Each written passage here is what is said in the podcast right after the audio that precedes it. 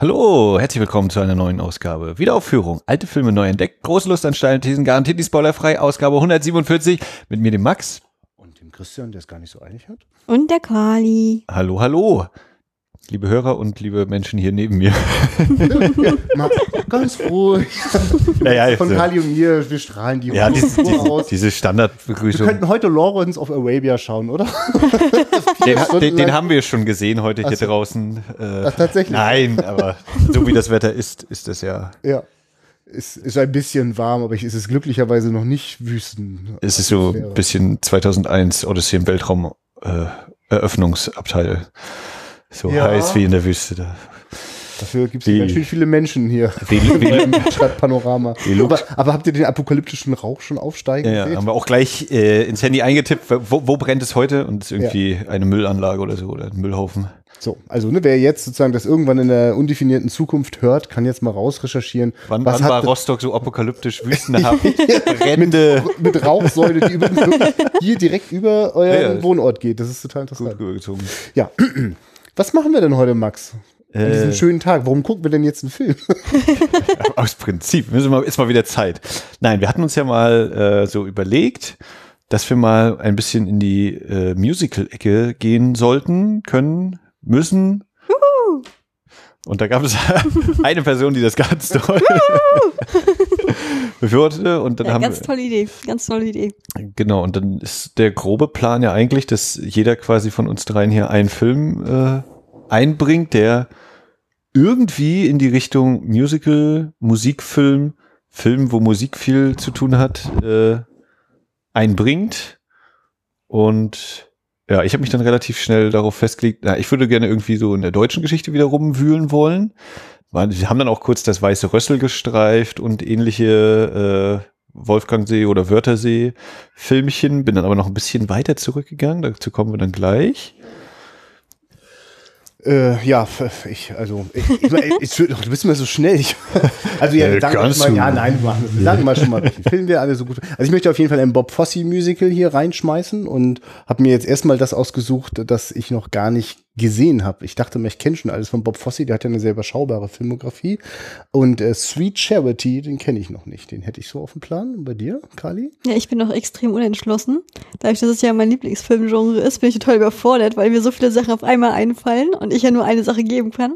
Ach schön. Und ich sehe gerade, dass es unter dem Tisch, wo unser Podcast-Equipment liegt, liegen gerade alle Musicals, die hier im Haus haben. Längst nicht alle, das sind Nein, die, die Aber das ist schon äh, beeindruckend. es ist übrigens lustig, irgendwie war das heute so in der Luft. Ich, mir war auch wichtig, auch die Bob Fosse Musicals mitzunehmen. Ich zeige sie gerade den anderen beiden. Äh, Äh, Kabarett und Chicago wohnen hier schon. äh, Chicago ist es nicht. Äh, Also, ich es ist All nicht. That Jazz und so, ja, äh, Sweet. Charity, ja, genau. Okay. Ja, Chicago ist ja tatsächlich auch nicht von Bob Fosse selber, aber natürlich äh, das, also die, die, die Bühnenperformance, die ist von Bobby Boy.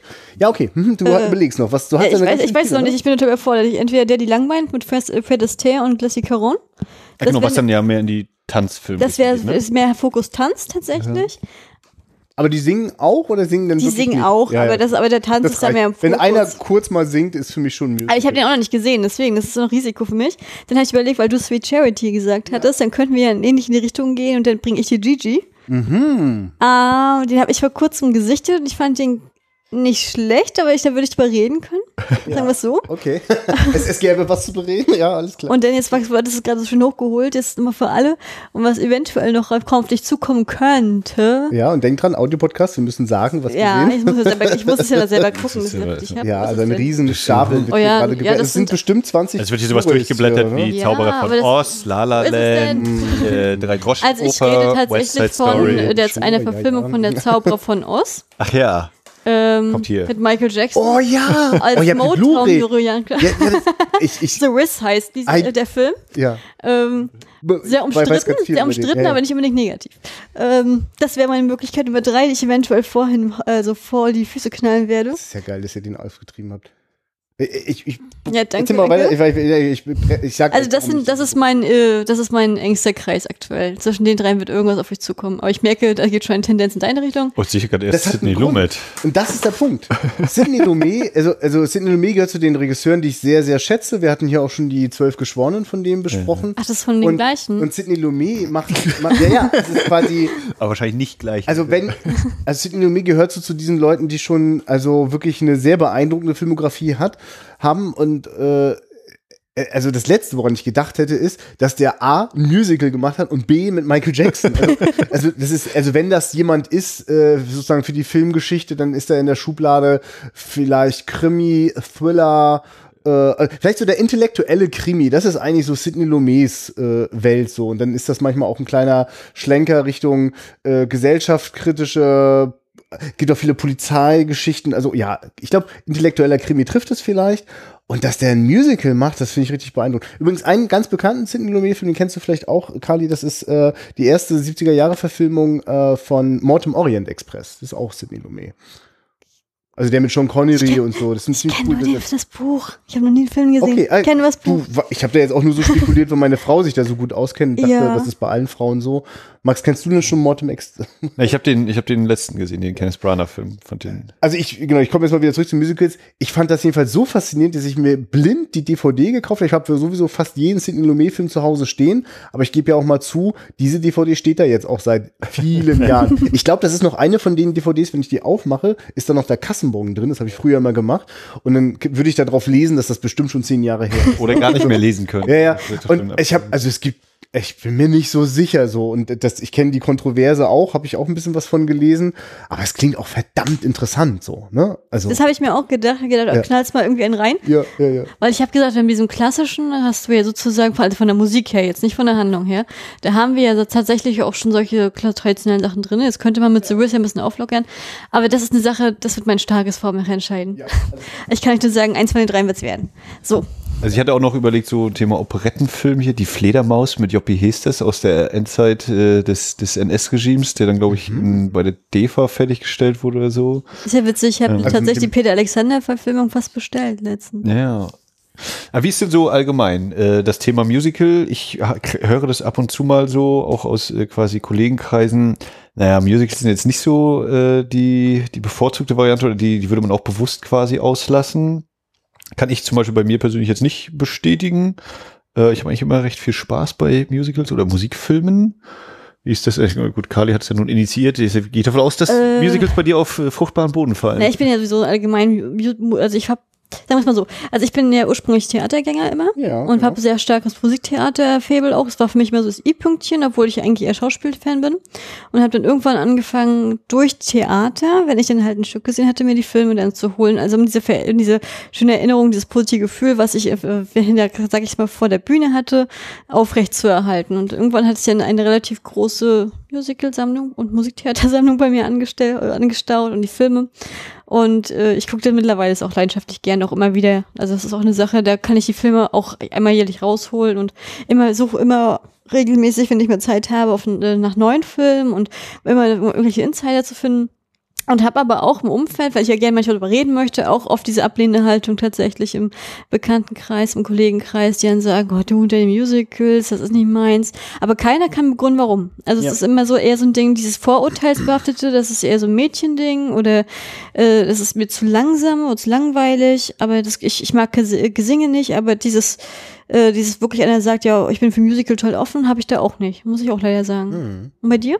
Ja, ich hatte so in meinem Paralleluniversum in meiner Jugend ja auch immer so lauter Filmerzieher so und äh, quasi die Filmregisseure und Regisseurinnen und es waren meistens doch immer nur Männer, also lauter lauter Filmpapas, die mir sozusagen was über über Film beigebracht haben, indem ich einfach neugierig war. Ich habe als 13-jähriger John Woo geguckt so, ne, Hongkong Geballer so und der meinte nun in Interviews immer, seine große Inspiration sind die ganz fetten, dick produzierten amerikanischen Hollywood Musicals. Und da war ich so richtig so, Hä? das passt überhaupt nicht zu meiner aufgesetzten Macho-Attitüde von mit zwei Händen, äh, mit zwei Knarren in der Hand durch die Gegend ballern und die Welt verbessern so. Da dachte ich, was mag denn jetzt dieser Hongkong-Regisseur, mit dem ich mit ganz anderen Dingen scheinbar verbinde, so sehr an Musicals? Und dann habe ich mich mal vorgewagt und habe das erstmal sofort verstanden, dass der, der, der sozusagen so ein Action-Ballett, wie es ein John Woo sozusagen inszeniert, dass das verdammt nah dran ist an dem, wie gute Musicals äh, sozusagen wirklich an der Uhr drehen. So, also weil ich jetzt weiß, ihr habt jetzt vor kurzem, glaube ich, West Side Story gesehen, ne?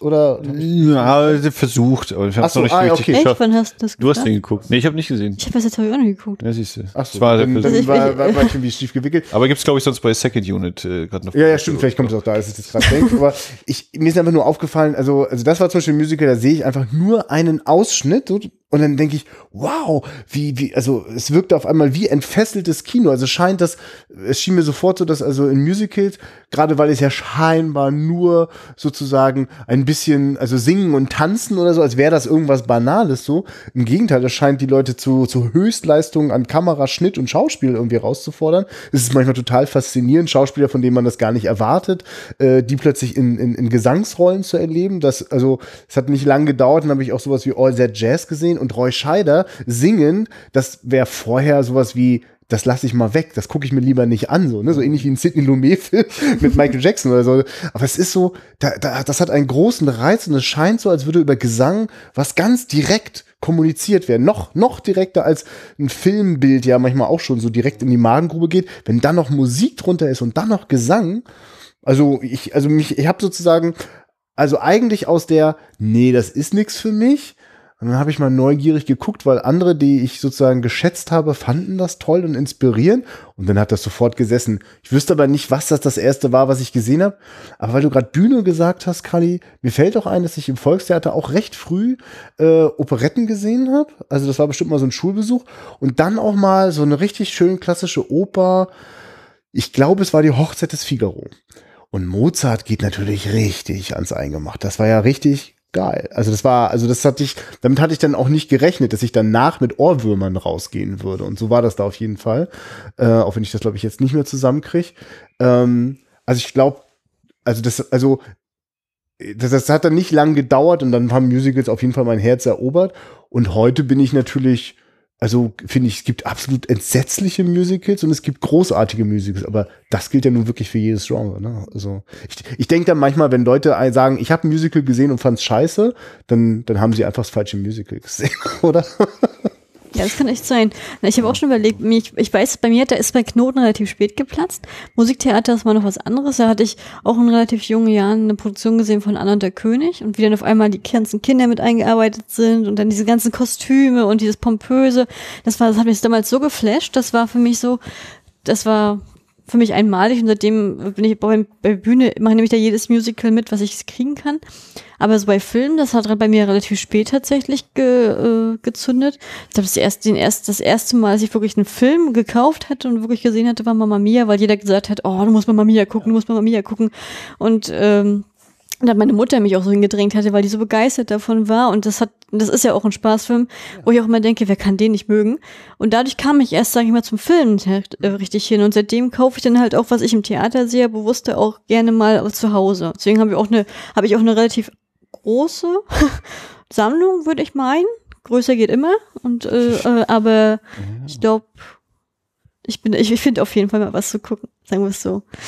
Mama Mia ist ein schönes Beispiel, weil es gibt ja Leute, die regen sich dann drüber auf, hä, wie Pierce Brosnan oder Stellan Skarsgård, die können doch gar nicht singen und so. Leute, also wenn euch das gerade nicht erreicht, diese Spielfreude, also wie, wie, wie die Leute da aussehen, die das da machen, so, also auf mich, also wenn jemand sich vor der Kamera freut, kann das meistens bei mir überspringen und das ist so ein Film, da springt das über. Ich weiß gar nichts mehr über die Handlungen und also nicht jede, jeder ABBA-Song ist sozusagen ein großer inhaltlicher Wurf, aber das macht wirklich viel Freude und äh, also Menschen, die Freude, also das ist irgendwie, das ist so ein, ich finde das wie so ein, ja, ich weiß auch nicht, also das, also ich, ich, kann, ich kann, also ich kann gar nicht, ich kann daran gar nicht drüber stolpern so, ne? Also ich finde es eher total toll, wie so die Leute dann es, es trotzdem machen, weil also, weil es sich fühlt sich richtig an. Dafür, also ich glaube, ich bin auch nicht der Typ. Ich, ich gucke ja manchmal so, äh, äh, also so so Leute, die sagen, das ist jetzt ganz toller Gesang und dann verstehe ich das gar nicht. Ich kann das gar nicht richtig wertschätzen, so weil das sieht mir viel zu angestrengt aus, was das junge Mädel da gerade versucht so und Ja, egal. Hm? Das ist ja auch so eine Facette von Musicals. Sind das gar nicht unbedingt immer äh, heile Welt und alles ist toll ist, sondern dass da äh, ganz wichtige oder relevante Themen verhandelt werden und so. Wenn ich hier bei Sound of Music, den habe ich immer nur so mit einem Auge mitgeguckt, aber das. Toller Fan. Äh, wenn es dann eben darum geht, naja, auch da kommt dann eben die Geschichte mit rein, äh, der, der, der, der Aufstieg der Nazis. Also das fand ich der Hammer. Ich habe mich so lange vor diesem Film gedrückt, gedrückt weil ich immer dachte, das ist so Heidi-Tighty äh, Musical. Und tatsächlich ist es wirklich ein ganz fantastischer und sozialkritischer Film, also der, der, der geht ja auch drei Stunden, der kam mir vor wie eine. Also ich, ich hätte, da habe ich echt zugedacht, oh, das, den habe ich ewig liegen lassen, habe ich ihn geguckt und dann war ich so begeistert und kann ihn nur, nur empfehlen. Das ist mit Recht ein Klassiker. Und ich finde es, was du gerade angesprochen hast, auch ganz stark, wie sozusagen dieses, diese Bedrohlichkeit des Nazis-Regimes, wie sich die Nazis aufbauen Ende der 30er, wie das sozusagen die, die, die Spirale sich zuschnürt und wie sozusagen Leute, die gegen dieses Regime standen, gegen diese Ideologie standen, äh, wie die zum Handeln gezwungen werden. Also ich finde, das ist ganz, ganz starke Charakterstudie und auch mal so ein kleines, ja, ich glaube auch ein relativ authentisches Sidebild. Also ich, das war, du hast recht, ja. Es gibt auch sehr viel kritische Sachen eingeschoben. Ja, ja also ich, ne, ich habe so überlegt, na, erste Musicals, also die, die Disney-Filme sind ja auch alle mindestens Musikfilme, ob man die direkt als Musicals bezeichnen möchte, kann ja auch dann jeder für hm. sich entscheiden, aber mit dem bin ich auf jeden Fall groß geworden, bewusst, unbewusst. Ähm, ich weiß, dass mich dann Nightmare Before Christmas ganz doll äh, bis heute gefangen nimmt und ich da immer mitwippen möchte und mittanzen. Also nur mittanzen besser nicht, das wäre peinlich. Aber so. Wirklich ein schönes Beispiel. Also Danny Elfmans kleines Meisterwerk, oder? Also es äh, geht wirklich rein. ja, und, und dann, äh, wenn man dann eben solche Sachen dann mal irgendwann sieht wie Sweeney Todd oder so, wo dann ja wirklich äh, also das ist ja nichts mehr, hat überhaupt nichts mehr mit heile Welt zu tun, sondern das ist so äh, die Gosse und alles noch unter der Gosse und solche Sachen. Also dass da auch eine Tiefe wirklich äh, abgebildet wird, um jetzt mal dieses komplette Gegenstück zu Mamma Mia, der wirklich ein Spaß, also Film ist nicht Spaßfilm, sondern ein Film, bei dem man wirklich Spaß haben kann und äh, der mhm. wirklich gute Laune bereitet. Ich würde das sogar noch ergänzen wollen, wenn ich darf, um die Kategorie. Äh, es wird alles auf heile Welt dargestellt, aber tatsächlich befinden sich richtig äh, harte äh, Themen im Hintergrund, wie zum Beispiel mit Gigi, was sozusagen ja auch äh, Ranziehen einer Kulisane oder eines äh, jungen Freudenmädchens sozusagen beinhaltet, was ein total umstrittenes Thema zur Zeit war. Das Musical selber ist aber sehr wuhu, aufgezogen, also sehr freundlich und sehr spaßig tatsächlich. Da muss man erstmal in die Fassade schauen. Bei Sweeney Todd ist es ja auch immer schön ehrlich. Da hast du ja diese düstere Stimmung auch in allen Bereichen sozusagen aufrechterhalten. Ja. Ne? Ich, mir fällt übrigens gerade ein, dass also es gibt schon auch so einen Aspekt, der taucht schon manchmal gerade auch bei amerikanischen Musicals sehr anstrengend auf, äh, sowas wie, ich habe gerade sowas wie äh, ein süßer Fratz mit Audrey Hepburn und, und mm, Fred Astaire, ja. ich, oder so. Und dann gibt's noch so ein paar so in dieser Richtung so, so, wo man wirklich so denkt, so, oh man, hier so alte Männer mit jungen Frauen und alles wirkt tatsächlich. Ja, ja, ja, genau. Es könnte sein, dass das auch einer von diesen ist. Bestimmt. Ähm, und, und mochte ich sehr ähm, äh, vom, vom Spätfilm, der äh, Daniel, der dort auch äh, diesen schönen Filmpodcast macht, zusammen mit seiner Frau Paula, der hat äh, auf Twitter ab und zu jetzt mal so ein bisschen das kommentiert, äh, wenn er gerade wieder eins von diesen amerikanischen Musicals gesehen hat. Und er hat auf, also ich glaube, er guckt Audrey Hepburn-Filme gerade äh, alle durch und hat da auch ein paar Musicals erwischt, so äh, in die gerade in der heutigen Welt sich wirklich sehr antiquiert anfühlen und wenig reizvoll im Vergleich zu den Sachen, die vielleicht ein bisschen komplexer sind und dann gerne auch die, die sozusagen scheinbar alles weglächeln und darunter sind die Abgründe so. Ne? Also, also das war ja auch, fällt mir gerade ein, ja auch noch Jugendzeit oder junge Erwachsenenzeit, als Moulin Rouge ins Kino kam. Das habe ich halt wirklich im Kino gesehen. Das war das war ein Erdbeben von einem Film. Ne? Also der hat zum damaligen Zeitpunkt auch wirklich sich Sachen getraut in einer Geschwindigkeit und in einer Vermischung. Also es ist ja noch die Zeit, bevor auf YouTube der Remix vom Remix vom Remix da war, ne? Sondern da ist man sozusagen noch im Moulin Rouge sehr überrascht worden von von von äh, ja eine Nirvana-Interpretationen und ja, dieser ganze Mischmasch, ja, also ja, alles reingehauen. Genau. Also wirklich so, pff, wenn mal, wenn da mal was so, so typisch Komödie, wir machen 100.000 Witze, wenn mal einer daneben geht, ist nicht so schlimm, weil wir so eine Menge haben, irgendwas wird äh, kleben bleiben so ungefähr. Aber sehr gutes Beispiel. Ich muss ehrlich sagen, jetzt wo du es sagst, ne, ich habe Moulin Rouge damals gesuchtet. Ich habe das damals, das war eine meiner ersten DVDs und ich habe die, das war ein Film, der lief durch dann habe ich ihn, dann habe ich ihn Aufgaben gemacht und dann lief ich dann wieder und er lief Ja. wieder und er lief wieder Das und lief auch. wieder und lief wieder. Das ist wie ein und sofort Album, dieses, ja, ja, und dieses andere Ja. Discman noch, das Album gehabt, am besten noch die Doppel-DVD, also hatte ich ja damals auch gehabt und das habe ich geliebt und ich kann, ich liebe ich heute noch. Ja. Also ich, das habe ich mal auf der Bühne erlebt und da war der Film besser.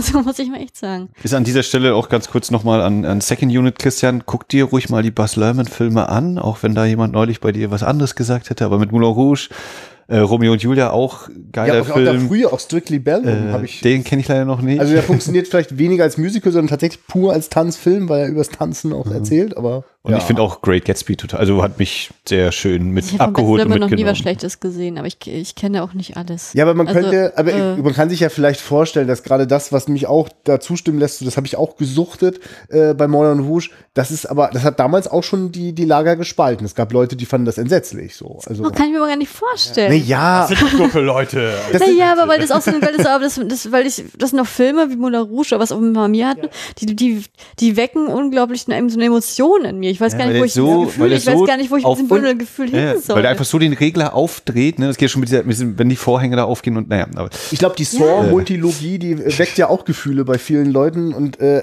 da kann ich ja überhaupt nicht nachvollziehen, was da jetzt los ist. Ne? Und ich glaube, das ist, das ist manchmal so unterschiedlich. Ich finde es am unterm Strich trotzdem irgendwie sympathischer, wenn die Leute sozusagen bei Freude auf dem Bildschirm selber sich auch freuen können, statt dass sie einen Massaker brauchen, um irgendwas zu führen. Also insofern. Und jedenfalls, ich hatte den Moulin Rouge auch angebracht, auch darunter gehen ja Abgründe ohne Ende auf. Das in einem Tempo und einem Kitschbombast, dass man es manchmal glatt übersehen könnte. Und dann ist man immer ganz überrascht, so geht mir das in dem Film, wenn ein, ein, ein paar Songzeilen oder ein paar Klänge schon reichen und ich bin, es The Evil Maharaja. Ja. bei so viel äh, Tempo in der äh, jüngeren Kinogeschichte bin ich jetzt sehr gespannt auf die Rückreise. Und hast du das schon noch mal, also was, was war bei dir jetzt das Ausschlaggebende, in die, in die deutschen 30er zu gucken? Ähm, Also im Vergleich zu irgendwas anderes, Ja. bombastisches vielleicht, aber ich weiß ja auch Also wie nicht, gesagt, ne, der, der eine Gedanke war eben, na, ich gucke da mal so in die in diese deutsche Richtung und dann war natürlich der auch ein Punkt, na, was habe ich denn eigentlich gerade so vorhanden tatsächlich? Also was habe ich schon vor, was muss ich noch extra kaufen? Und äh, ja, dann äh, gibt es äh, zu anlässlich 50 Jahre Monau Stiftung. Ich überprüfe das mal ganz schnell. Kommt 50, wieder der, der nicht bezahlte Werbeblock. 50 Äh, Jahre Monau Stiftung. Es gibt die, es gibt die Jubiläumsedition äh, Friedrich Wilhelm Monau Stiftung. Sechs große Filme aus fünf Jahrzehnten. Und da ist eben unter anderem Victor und Victoria dabei aus dem Jahr 1933. Ich dachte übrigens immer, Ernst Lubitsch hätte diesen Film gemacht. Das ist aber natürlich gar nicht so. Genau, es war nämlich Reinhold Schünzel, der hat Drehbuch und Regie gemacht. Der Name ist bei mir auch so einer, ja, habe ich schon mal irgendwie gehört, aber ich kann überhaupt nichts dazu sagen. Ne, also, ja, den gibt es. Und ähm, der Film, den wir gucken, ihr habt den Folgentitel ja alle schon gelesen, liebe Hörer, äh, ist Victor und Victoria. Und ich habe jetzt nicht nochmal rausgefunden, ob das nicht eigentlich auf einem anderen Stück basiert, aber dieses Stück Victor und Victoria existiert auf jeden Fall bis heute in Form von Theateraufführung und ähnlichem, soweit Und ich das gibt gesehen äh, habe. in den Noch mehr 70er, auf der 80er Film. Jahren hat Blake Edwards das, glaube ich, äh, remaked. Ja, Äh, stimmt, das war ja noch dein, genau, das hattest du ja in der, in ich war mir wirklich nicht sicher. Ich habe auch nicht, ich habe auch falsch, glaube ich, gesucht. Ich habe wahrscheinlich Victor mit C gesucht oder so. Ja. Ich fand den tatsächlich nicht gleich, den du jetzt hier rausgesucht hast. Und habe aber von dem auch gehört und habe dann übrigens diesen schönen Satz irgendwo dazu gelesen, ähm, äh, äh, die letzten Zuckungen des Weimarer Kinos. Ja, ja, genau. Und also das ist mir ja bei den Ernst-Lubitsch-Komödien aus den 20er, 30er Jahren aufgefallen, dass die eine Spritzigkeit und eine, eine, eine Offenheit auch haben, wie man sie dann in den äh, 40ern schon gar nicht und in den 50ern ganz lange nicht mehr hatte und erst Ende der 60er sich das dann sozusagen die Neuen, der, der Nachwuchs dann wieder getraut hat. Also da ist auch äh, mit dem Nationalsozialismus natürlich auch eine ja, vielleicht auch so eine Art Unschuld oder Naivität auch äh, sehr verloren gegangen. Und ich glaube, wir sehen davon noch mal was. Ich glaube, es wird ganz schön frivol vielleicht auch, weil man ahnt es ja schon am Titel, hier geht es auch um äh, Geschlechteridentitäten und ich bin neugierig, wie man das so zu Weimarer Zeiten so angeguckt hat. Ähm, ganz kurz, genau, und ich hatte auch schon mal reingeguckt, oder ich wollte den Film gucken und es hat aber nicht so geklappt, weil ich entweder zu müde war oder es gab noch irgendwas zu erledigen und dann hab ich gesagt, nee, dann müssen wir den Podcast gucken, dann kann man nämlich am Stück Genau. gucken. Äh, und äh, Wir rütteln deswegen, uns gegenseitig mal wach. wenn's- deswegen bin ich auch der Meinung, ja, ich weiß ja, dass dieser Anfang, den ich geguckt habe, mich schon ziemlich gut unterhalten hat und äh, deswegen auch sehr gespannt, wie es dann so weitergeht und alles. Ähm, ja. Sag mal kurz, kannst du die Namen der Hauptdarsteller gerade sagen? Weil ich, ich sehe gerade die ganze Zeit das DVD-Menü, da gucken uns Mann und Frau so Äh, von der ja, Seite an. Renate Müller Ja, ist ja geil, ne? äh, und dann Nee, jetzt, dann weiß ich nicht, aber ich glaube, das ist Hermann Thiemig und dann mir so noch bekannt vor. Adolf Wohlbrück. Diese drei. Ähm, ja. Aber das, das sieht schon aus wie Lieschen Müller, die da gerade so um die Ecke kommt. Ich, ich freue mich sehr. Es wird ja, wieder aber, ein Stück aber deutsche äh, ich, ich will- sage dir, der Kollege da hinter ihr, der, Der gibt hat auch ganz gut Gas hier gleich am Anfang. Gas, schon Aber- so früh, auch schon Gas. Naja, gut. Ich, also ich, ähm, bis gleich. Wir gucken Victor und Victoria aus dem Jahr 1932, 33. Klack. Keiner möchte mit meiner PET-Flasche anstoßen. Die hört man dann auch nicht mehr so gut, ne? Ja, wir haben mal schnell noch den Aufnahmeort gewechselt. Ah, denn bei diesen Temperaturen muss man unter freiem Himmel, halb freiem Himmel das machen. ja, ich, ich habe jetzt gerade äh, getwittert. Ihr müsst jetzt sozusagen auf Twitter wieder auf Viertel, weil leider die Zeichen für unseren langen Namen nicht gereicht haben. Und dann könnt ihr sehen, also zumindest ahnen, wie es aussieht. Wir haben jetzt keine Wegbeschreibung dazu getan. Aber genau, es ist schönes Dämmerlicht und äh, ich überlege immer noch, ob man eigentlich auch mit Alkohol Fahrrad fahren darf und ob ich euch dann nachher verpetze. ähm, Ähm, man, es gibt eine bestimmte Grenze, die über 0,0 liegt offiziell, aber Ich glaube, wir fahren heute gar nicht mehr fahren. in der Regel, wenn ich trinke, fahre ich. Genau. ihr schiebt das nur auf ins Don't drink and drive. da bin ich recht konsequent. Ja, aber das war schon auch ein bisschen alkoholverherrlichend, den Film, den wir gerade geschaut haben, ne? Also. Also wenn das Ja, Erste, was dir einfällt, whisky-lastig, ne? Alkohol verherrlichen, dann ist ja alles gut. Auch alles andere war braver, als ich gedacht habe, tatsächlich. Also, äh, ja, Alkohol verherrlichen, weiß ich gar nicht. Ja, Whisky verherrlichen, Also es ne? wird auf jeden Fall gezeigt, dass Alkohol Auswirkungen auf die Menschen hat, ne? Ja, das stimmt, richtig. Also die Moral von der Geschichte ist ja eigentlich, trink nicht so viel, aber Im Alkohol tut man so Sachen, die man sonst nicht tun würde, die bis, bis zum, zum äh, bildlichen Selbstmord führen. Hattet ihr das Gefühl gehabt, dass die Victoria auch vom Alkohol auch sehr ergriffen war? Das, ich hatte das Gefühl, ge- genau, also ich hatte den Eindruck gehabt, dass sie so viel Whisky gekippt hat und zwar Nee. genervt war, aber eigentlich war sie quasi sie resistent. war in jeder Hinsicht und ja nicht nur da, immer wieder der bessere Mann eigentlich. Victoria steht der, ihren Mann, ja. der, der, der länger durchhält. Für alle Fans von Robin Schabatsky könnt ihr Victor und Victoria schauen. Ich kenne jetzt den Robin Schabatzky nicht. Äh, die ist äh, bei How I Met Your Mother in der Serie. Eine Frau, die auch von ihrem Vater sehr Gedrillt wurde. äh, Steht auf in, Eis in, in den Klischees des Männlichen Ah ja, okay. erzogen worden ist. Ja. Zigarre rauchen, äh, Whisky, Tiere jagen. Whisky trinken, ja, Waffe, Eishockey. Aber sie darf wie eine Frau aussehen. Sie muss sich dafür nicht verkleiden zu einem Mann. Äh, und sie ist deshalb natürlich auch doppelt äh, anziehend, wirkt sie dann durch auf die Männer natürlich. Ja, interessante, interessante Filmhandlung. Ja. Ähm, ich, also ich, ja, ich, also ich, genau, ich habe tatsächlich immer auch noch so ein bisschen zu sortieren, dass ich das irgendwie anders erwartet hatte. Ich dachte, dass es öfter der Mann in die Frauenrolle schlüpft und war gar nicht drauf gefasst, dass es Dass darum eine ging. Frau ein Mann spielt, die Ja, eine das Frau war- spielt. Ne? Also, das, das jetzt, das war ich jetzt nicht drauf eingestellt. Genau, also wir können noch mal so halb versuchen, zwei Sätze den Inhalt zu umreißen. Kali, möchtest du das machen?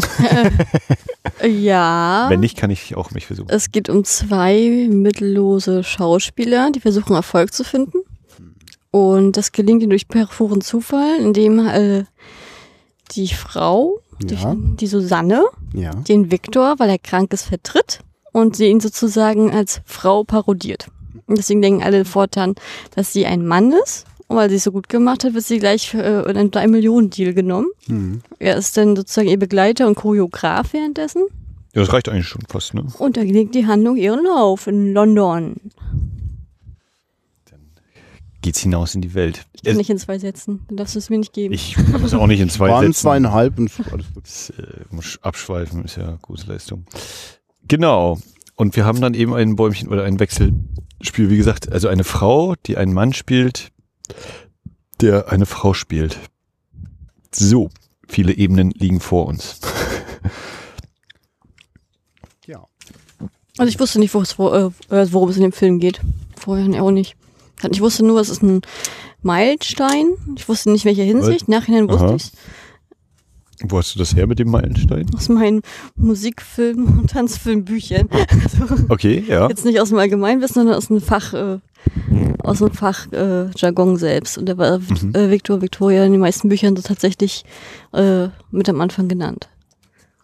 Das ist ja interessant. Und, Ja, da äh, kannte ich es ja auch erst. und, und teil, teilst du die, Einstuf die Einschätzung als Meisterwerk nach der Sichtung jetzt? ja, fand ich sehr gut. Ich habe auf jeden Fall äh, gleich ein paar Sachen gehabt, wo ich dachte, aha, da, hab, da, da haben die anderen nachher abgeguckt. Also das war, Vermutlich, wenn, wenn es nicht schon vorher jemand anderes gemacht hat. Ja, naja, das mag äh, gut sein, aber ich habe euch so gesagt, ein paar Sachen habe ich so bei My Fair Lady wiedererkannt. Wo ich dann bei, bei Gigi, habe ich gedacht. Also- dann, bei einer Sache, die kam mir so unglaublich vertrautvoll, die konnte ich nicht einordnen. Das hm, passiert ja. gerne mal. Also ich musste natürlich an Terminator 2 denken, Ja, äh, als Arnold Schwarzenegger zeigen muss, wie er lachen kann als Terminator. die eine Szene relativ zu Beginn. Ähm, ja. Also wenn sie äh, gezwungenermaßen ja, lächelt während der Performance. Äh, Also was man, was man als Lachen äh, Ja. vorgibt. Und sie dann irgendwie ihre Mundwinkel verzieht, so dass man ihre Zähne sehen kann. Ja, über, über den Meisterwerkstatus können wir ja gleich noch ein bisschen sprechen. Am Anfang, in den ersten fünf Minuten, war ich äh, sehr beeindruckt und hatte noch, äh, noch sehr viel mehr erwartet nach so einem Einstieg. Das ist ja wirklich eine tolle Anfangssequenz, die uns auch noch als sehr technisch aufwendige Plansequenz präsentiert wird, wie wir so in diesen ja, äh, die, die, die Vorspielzimmer mal so abscannen, so irgendwo zwischen Oper, Operette und Schauspiel. Und ähm, beim Vorspann ist kurz vorher noch zu lesen, äh, äh, produziert äh, auf, auf, auf Klang, Filmklanggeräten oder wie das hieß. Und das hat mir dann gleich nochmal so ein Gefühl gegeben von, ah ja, richtig, wir sind also im Jahre 1932 in der Produktionsgeschichte. Das ist schon noch was sehr Besonderes, dass wir hier Ton zum Bild synchron haben.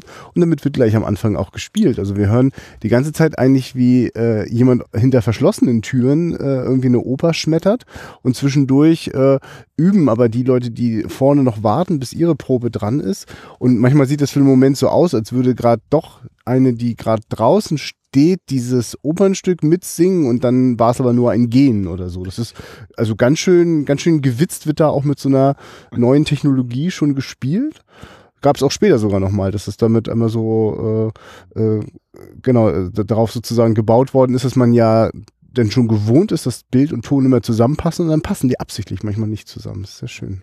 Ich finde auch allgemein diese Öffnungsszene ist äh, sehr, sehr schön, so dieses Spiel mit den Ebenen mit, oh, ein Schauspieler, der ein Schauspieler spielt, der gerade ein Schauspiel Hm. darbietet und äh, dann auch sozusagen dann die erste Gesangsnummer kommt und dann plötzlich auch diese Gesangsnummer einfach den Ort des Gesangs verlässt, an einen anderen Ort geht und da einfach dann weiter gesungen wird von einer anderen Person dann nochmal, die da äh, auch noch sitzt zum, zum Vorsprechen oder zum Vorspielen, was auch immer sie dann da genau machen wird.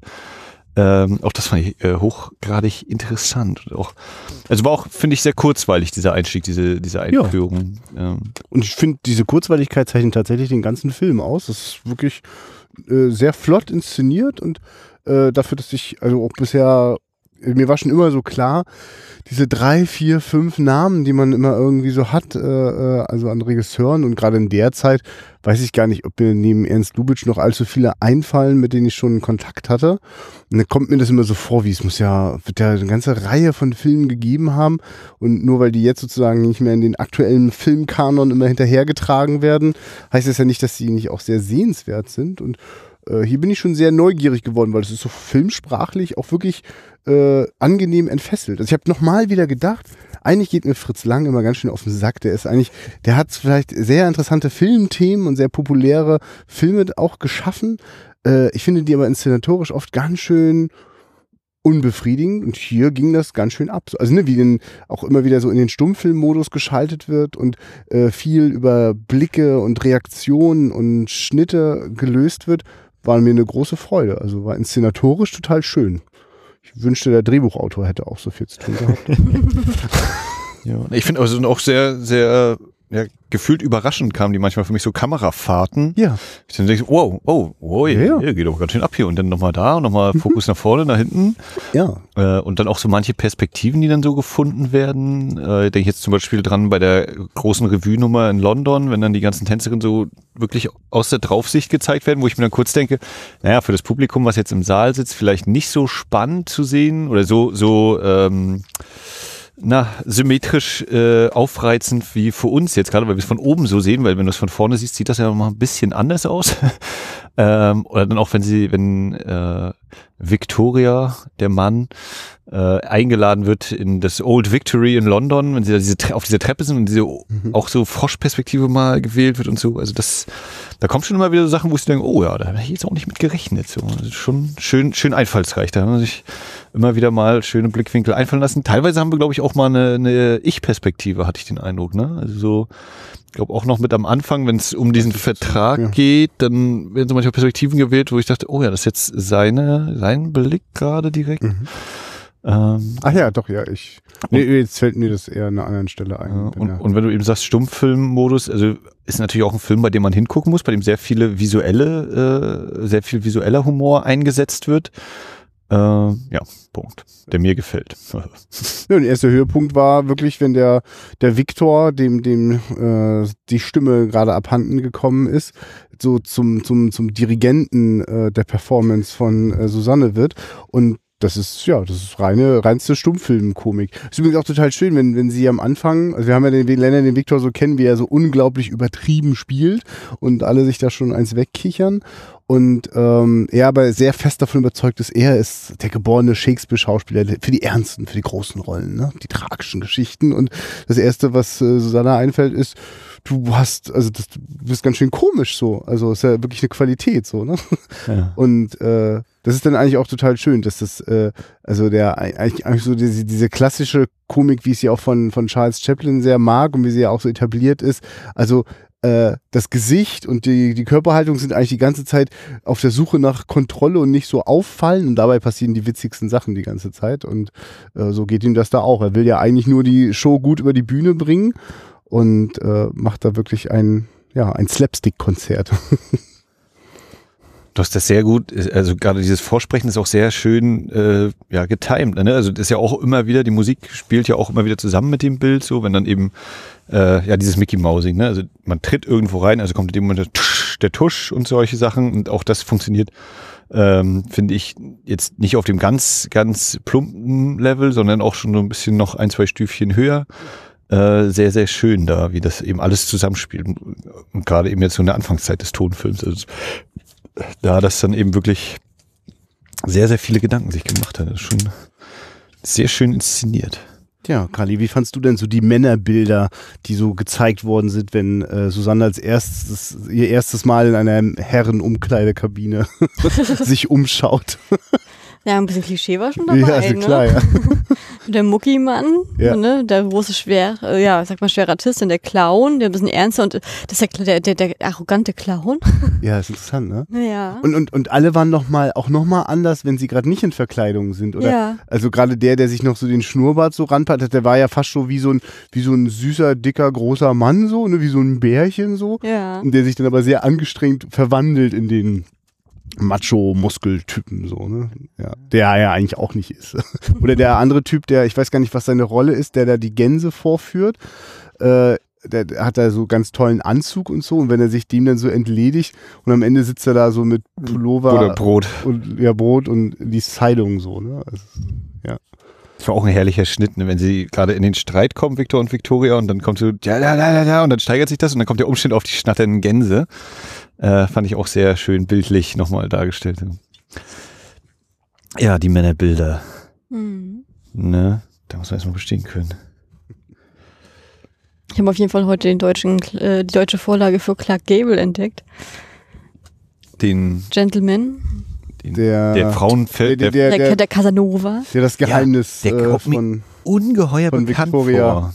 Ja, also ich fand Also ich der kann vom den nicht Spiel, zuordnen. der hat vom Spiel her unglaublich viel Ähnlichkeit mit äh, Clark Gable vom in vom Winde verweht, so von der Haltung, vom Gestus und vom Bärtchen und also, Also- das ist schon nicht abzu abzustreiten. Also entweder haben wir den mal in irgendeinem anderen Film Ja, schon ja. gehabt Ja, oder ja. so. Ah, Also, oh, wurmt mich, werde ich nachher auch nochmal danach schauen, Ja. warum er mir so bekannt vorkommt, um das festzustellen. Ich kenne ihn nicht.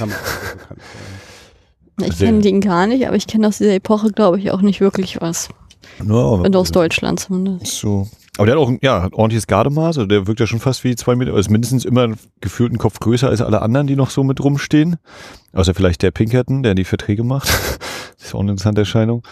Ähm, ja, und sehr also ich meine, die spielen gefühlt, spielen die alle sehr überzeugend. Ne? Ich nehme sowohl dem, dem äh, Viktor Hempel seine Übertriebenheit ab, äh, als sein, als Charakter, der er ist, äh, wie eben auch dem, ja, dem Frauenschwarm da hier, gerade reden.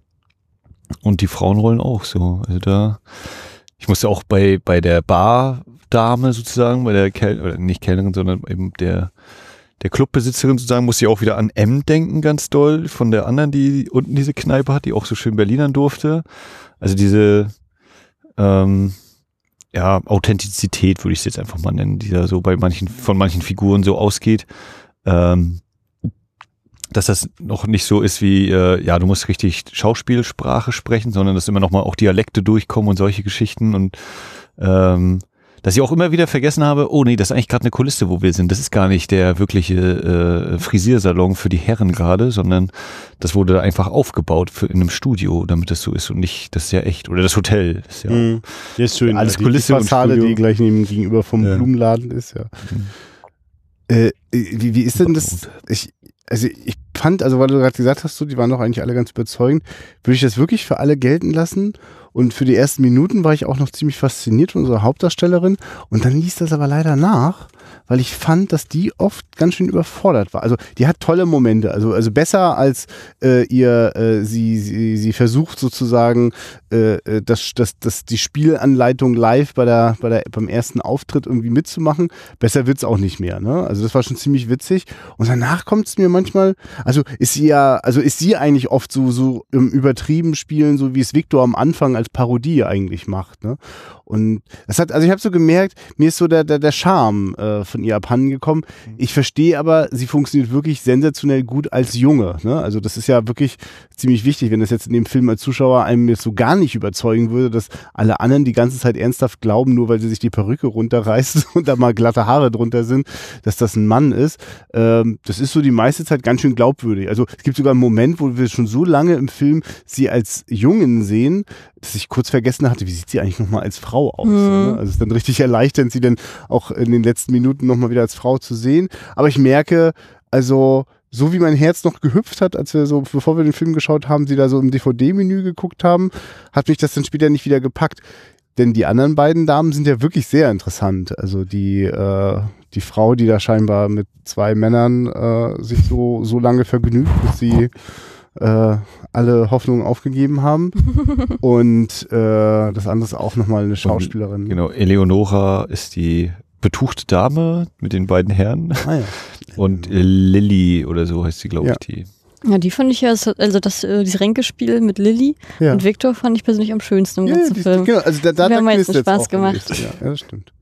Ja, weil sie beide auch, ne, so ihren, ihren, also ich weiß nicht, so diesen Dialekt da mit reinbringen und auch so einen ganz eigenen Charme dadurch auch auf jeden Fall haben. So und dieses können auch halt relativ frei da ja aufspielen. Du ist ja nicht, du hast ja wahrscheinlich nicht groß noch Vorgaben gekriegt hast. Also wenn sie dann auch sowas sagt wie, ich bin nicht so dumm, wie ich aussehe und solche Sachen.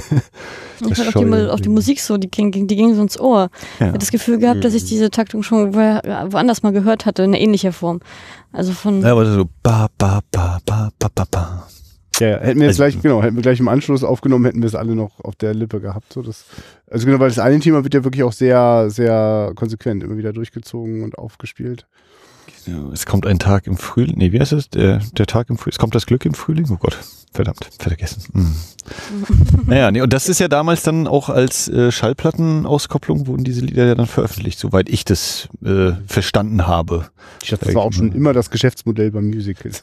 Man kann Ah. immer auch noch eine Platte dazu verkaufen. Das wäre allgemein vielleicht noch die Frage. Ähm, würdet ihr denn jetzt so sagen, das fällt in Kategorie Musikfilm, Schrägstrich Musical oder eure Vorstellung davon? Ist das ein Grenzgänger? Ja, ja, umso weiter du das hast, umso mehr wahrscheinlich wird es. Ich würde das auch ein Musical nennen. ich würde es auch Musical nennen. Na klar. Also, also ich, äh, also ich war, war sogar auch überrascht und fand das auch tatsächlich immer unberechenbar, wann sie äh, außerhalb der Bühne ins Singen verfallen. Ne? Das Ja. taucht immer wieder auf so und ich, also richtig süß auch. Also weil, weil es sozusagen auch, es ist dann nicht so auf auf Krawall zu Liedern geformt, sondern ist dann wirklich so ein, so ein, so ein, so ein fast gesprochener, manchmal so ein Singsang und Ja. so. Ja, und das erfüllt dann, also spätestens dann ist das ein ausgewachsenes Musical. Ja, aber ich, also ich wüsste auch jetzt nicht, äh, wie man es, also wenn, wenn Leute, ich meine, es ist wirklich so, also wenn Leute anfangen in einem Film zu singen, äh, dann ist für mich schon längst alles erfüllt. Wie lange sie das tun und in welchen Situationen ist dann zweitrangig. Weil natürlich ja, das bleibt ja was Ungewöhnliches. Also. Ja, würde man ja nicht machen in echt, ne, dass man so lang geht und plötzlich anfängt zu singen. Wir müssten es ausprobieren. Ja. Ja, was haben wir so für Themen im Film? Das, der, der, der Rollen, der, der Geschlechterwandel. Ist das so? Äh, Ja, das gehört ist jetzt der- zu den Sachen, die mich sagen lassen, schade, dass der Drehbuchautor oder wer auch immer sozusagen da jetzt inhaltlich der Regisseur verantwortlich auch, zu machen auch ist. Drehbuchschreiber. Ja, ne? Na, dann hat der es verbockt.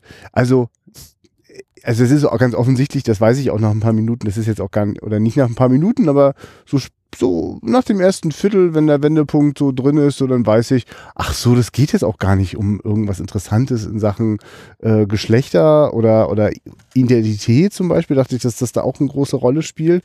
Äh, das ist wirklich nur ein Gimmick, so, dass die das machen. Und es ist für die Erotik. Ich finde, das macht eine Menge Erotik zwischen den Leuten. Ich finde, das ist sozusagen der frivole Teil, den ich schon erwartet hatte, der sich allerdings in, ja, eher so ein bisschen flach geblieben ist. Aber natürlich spielte das ja immer wieder eine Rolle. Wer guckt da gerade zu wem? Also zum Beispiel die beiden Herren, die die Eleonore begleiten, die sitzen da im Theatersaal und freuen sich über diese wunderschöne Frau. Und, äh, und dann ist es ein Mann und dann lacht sich die Eleonore ganz flatt und die Männer so, ja, ist halt auch ein hübscher Junge so. Ne? Also das sind so, das meine ich, also das macht, also das hat äh, erotische Anspielungen so. Also Und ähm, ja, ich überlege gerade, ne, sie trägt, trägt sie mal ein Kleid oder sehen wir sie mal im Kleid, unsere Genau, Hauptdarstellerin, am oder hat sie ein Kostüm, ne? ja, ich überlege gerade, hat sie dann, sehen wir sie da im Kleid oder hat sie eine, eine Jacke oder sowas drüber? Ja, sie hat dann, das ist ein Kostüm, ne? Da ist schon ein Jackett drüber. ja. Sie, so dann auch bei den Auftritten, okay, das nochmal eingeklammert und dann am Schluss, wenn sie aus dem Hotel geht, da ist sie auch nicht im Kleid, aber hat irgendwie sowas an. Also hat frauliche Kleidung, hat ja auch Absätze, Schuhe mit Absätzen und sowas.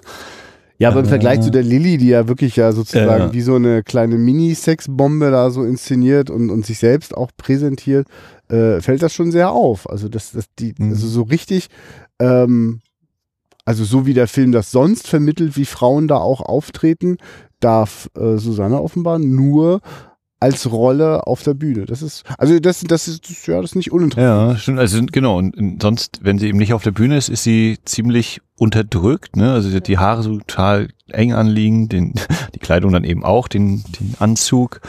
Und dann haben wir diesen bösen, bösen äh, Casanova, der darum weiß um dieses Geheimnis, dass es tatsächlich eine Frau ist und der sie, ihn- der sie wirklich bis über alle Maßen äh, ja, herausfordert, erniedrigt. Mhm. Was macht er da? Also ist wahrscheinlich je nach, je nach, ähm, äh, je nachdem, wie wohlwollend man dem gegenübersteht oder äh, wie sexistisch man das findet, aber ne, dafür, dass er das weiß und jetzt muss sie da ihren Mann stehen ohne Ende.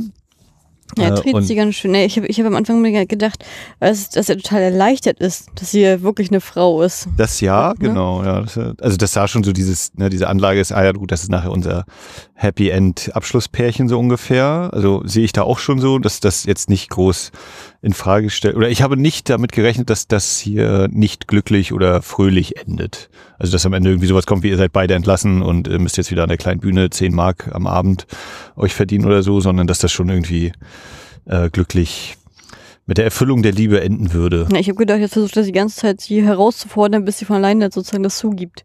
Genau, sie Das war ja jetzt sein Plan. Aber ich diese, finde auch, diese Hülle fallen lässt. Ne? aber ich fand ab dem Moment war es für mich, ich weiß nicht, ob das jetzt ob da ich darum- darum wusste auch, aber ich fand, in der Zeit hat sie sich auch im extrem weiblich präsentiert, die Mhm. Victoria selber.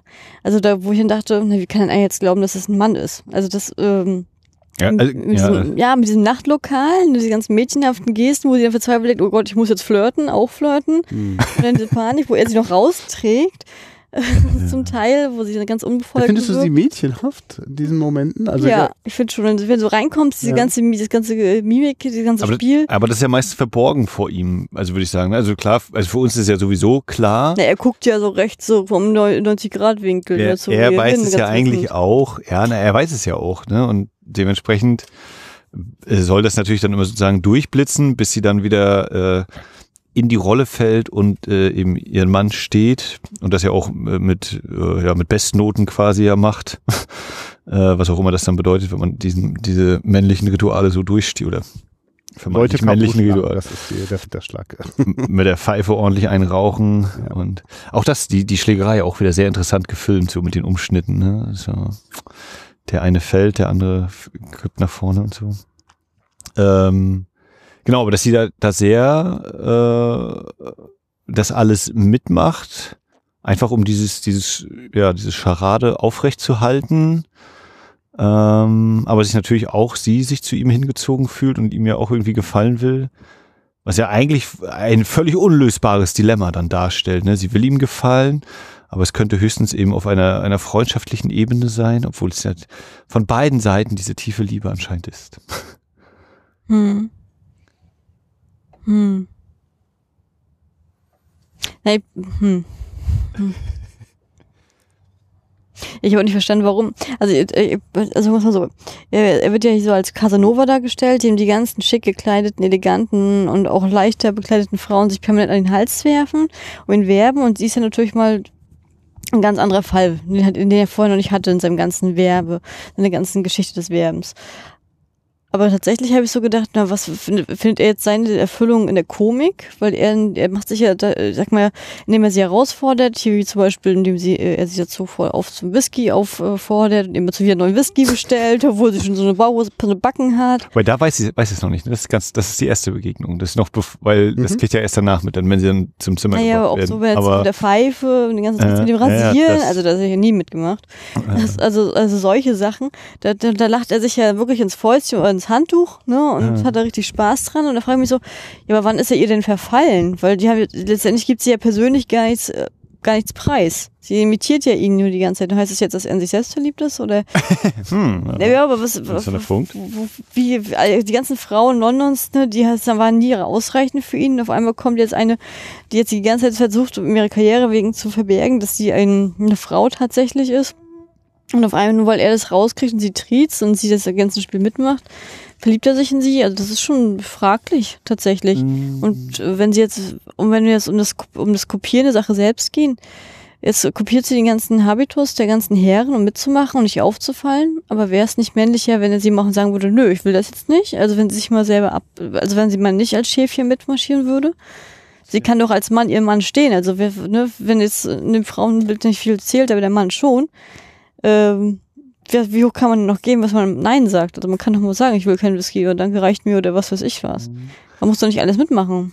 Ja, äh, ich denke, ihr, ihr Eindruck ist, oder dass sie es in der Hinsicht vielleicht nicht besser weiß, dass sie denkt, man muss das eben so mitmachen. Also einfach dieses, ich muss das immer mitspielen und mitmachen, damit meine Tarnung nicht auffällt. Also quasi um keinen Preis auffallen, im Sinne von, wie sie rauchen, sie rauchen jetzt keine Pfeife, sind sie, was sind sie für ein Mann so ungefähr? Also dass man da irgendwie sofort verdächtig oder in Frage gestellt wird, ne? weil das, das, das gehört einfach dazu, zu dieser Rolle. So muss ein Mann sein, sonst ist man eben nicht der Mann. Auch wenn, wenn vielleicht diese, das andere, äh, dieses, das Nein sagen vielleicht auch eine männliche äh, äh, Eigenschaft dann wäre, die man da mit verbindet. Ja, und ich finde, das ist eine verpasste äh, Chance in der, in der Idee für, von diesem Film. Ne? Also das ist vielleicht auch, ein, auch noch eher ein Symptom seiner Zeit, dass bestimmte Dinge gar nicht, also dass das schon eine Menge war, was das, was der Film gewagt hat und äh, ich sozusagen jetzt mit dem Blick von 2018 darauf schaue und denke so, oh, ist ja niedlich so und aber wo ist denn da jetzt der Konflikt der Frau? Ist doch eigentlich total spannend, dass die gerade als Mann so attraktiv auf Frauen ist. Jetzt ist das natürlich auch ein bisschen nervtötend eigentlich, dass alle Frauen in diesem Film ja wirklich äh, also nichts anderes können als Männern sofort verfallen so, ne? Und sofort alle ihre aktuell laufende Beziehung in Frage stellen. Weil natürlich da, ja, äh, mich auch dann, äh, ja, ja, genau. Ich wollte nur sagen, also ich habe das Gefühl, äh, da, da fehlt mir einfach auch wirklich was so in dem, also genau, wie geht das denn? Also äh, einer Frau, die sozusagen das jetzt mal diese, diese so Männerdomänen ausprobieren darf. Ne? Wie fühlt sich das an? Also sozusagen vielleicht mit so einem Machtgefühl oder einem Stärkegefühl. Und da finde ich sozusagen gibt es ein paar Slapstick-Momente, also wo, wo das für einen Gag gut ist, da kommt es auch so und das sitzt auch ganz okay. Und ich denke so, ach schade, da wäre noch in der Entwicklung was möglich. Und dazu gehört, glaube ich, auch, also in der Tiefe sind die Figuren gar nicht irgendwie ausgelotet und deswegen machen diese ganzen Beziehungen, die am Ende als schöne Beziehungen dastehen, gar nicht so viel Sinn. Und ich, ich weiß genau wie du, Kali, nicht, wann sich der, äh, äh, der, der eine coole, der Clark Gable-Typ jetzt äh, wirklich verliebt, so, ne? Also ich finde die ganze Zeit, der spielt ein Spiel und am Ende soll ich es aber glauben. ist ganz komisch. Ja, ja genau. Ähm, also was ich mich gerade frage ist, also wenn wir gerade diesen ersten diese, diese Bar-Szene haben nach dem Auftritt in London, wo alle Frauen, egal welchen Alters, sie halt anstarren richtig und oh, wir sind ihr verfallen. Sofort würden wir, möchten wir eigentlich uns unser Kleid vom Leib reißen hier ja. und auf den Tisch werfen, soll sie mich als Hauptgang nehmen. Ähm, Max kann auch äh, schöne Dinge sagen. ja. Äh, also, dass ich dann überlege, was, wa warum starren die denn an? Ist das jetzt wirklich so, na, wir gucken mal, was sind das für Männer? Die Männer sind irgendwie alt, die sind also was, was, wo ist der Unterschied zu dem, zu dem ja, scheinbaren Mann, den Sie jetzt sehen? Ist eben jung, äh, adrett, sehr, sehr sportlich schlank, aber ist ja auch nicht so groß zum Beispiel. Oder ist es eben doch die, die äh, ja, mögliche Homosexualität oder so, dass man doch irgendwie sich selbst dann da gespiegelt sieht. Wir haben ja auch eine, eine Gesangsszene zwischen Victor und Victoria, wo beide äh, über einen Spiegel zu sehen sind oder beide Gesichter dann jeweils äh, in den Einstellungen über Spiegel zu sehen sind, nicht direkt wir sie angucken, sondern in dem Spiegel sehen. Ähm, wie, wie ist da sozusagen, äh, fühlt man sich da sozusagen doch unbewusst oder wie auch immer von etwas angezogen, was man dem eigenen Geschlecht zurechnet sozusagen. Ähm, ja. Das, das wird natürlich in diesem Film nicht ganz bis ja. zum letzten ausbuchstabiert. Und vielleicht dichte ich es auch sehr doll da rein, aber äh, das ist das, was, was mir bei dieser Szene dann auch so äh, durch den Kopf schießt, so ein bisschen. Ja, mir wird das auch einmal bewusst, das ist ganz schön präsent im ganzen Film, dass die meisten, also wirklich mit Abstand, die meisten Männer, äh, das sind eher also wenig, also wenig fühlige, äh, kreative und, und, und attraktive Leute, so im klassischen Sinn, sondern die meisten sind eher ein bisschen älter und, und, und irgendwie, also, also die, also nichts von dem, was glaube ich sozusagen an diesem jungen Victoria sozusagen auch anziehend wirkt, also eben all das an femininer Seite, also, also, ja, also wirklich Jugend, Schönheit und, und äh, so Emotionalität. So, das, das strahlt dir auf jeden Fall aus. So. Und das geht den meisten Männern auch sehr auffällig ab, bis hin zu, dass die sich fragen, die Männer so, oh, was, was hat die denn, was hat er dann für einen Schneider so? Als, ne, als wäre das eine Frage des Äußerlichen. Dabei wissen wir ja, es ist ja auf jeden Fall innerlich schon mal was ganz anderes. Und das ist interessant. Ist das noch so eine, ich will nicht gerade, sind die 30er, haut das noch hin mit, dass so nach dem Ersten Weltkrieg da einfach viele Männer, also dass die ganzen jungen Männer alle auf dem Schlachtfeld geblieben sind und übrig geblieben sind nur die, die das haut ja nicht so ganz hin, das sind ja auch schon ein paar Jahre. Naja, gegangen, ne? 1918 bis 30, so, 10, 15 Jahre. Ja, jedenfalls, das, das stimmt, das, da ist was dran, Max. Da, da, das ist augenfällig, dass also es gibt wenig, also es gibt, also wer, wer, wer, also bis auf den Clark Gable-Typ und Victoria nennt mir doch jetzt nochmal andere interessante Männer in diesem, also interessant im Sinne von mh, attraktiv als Lebenspartner. So.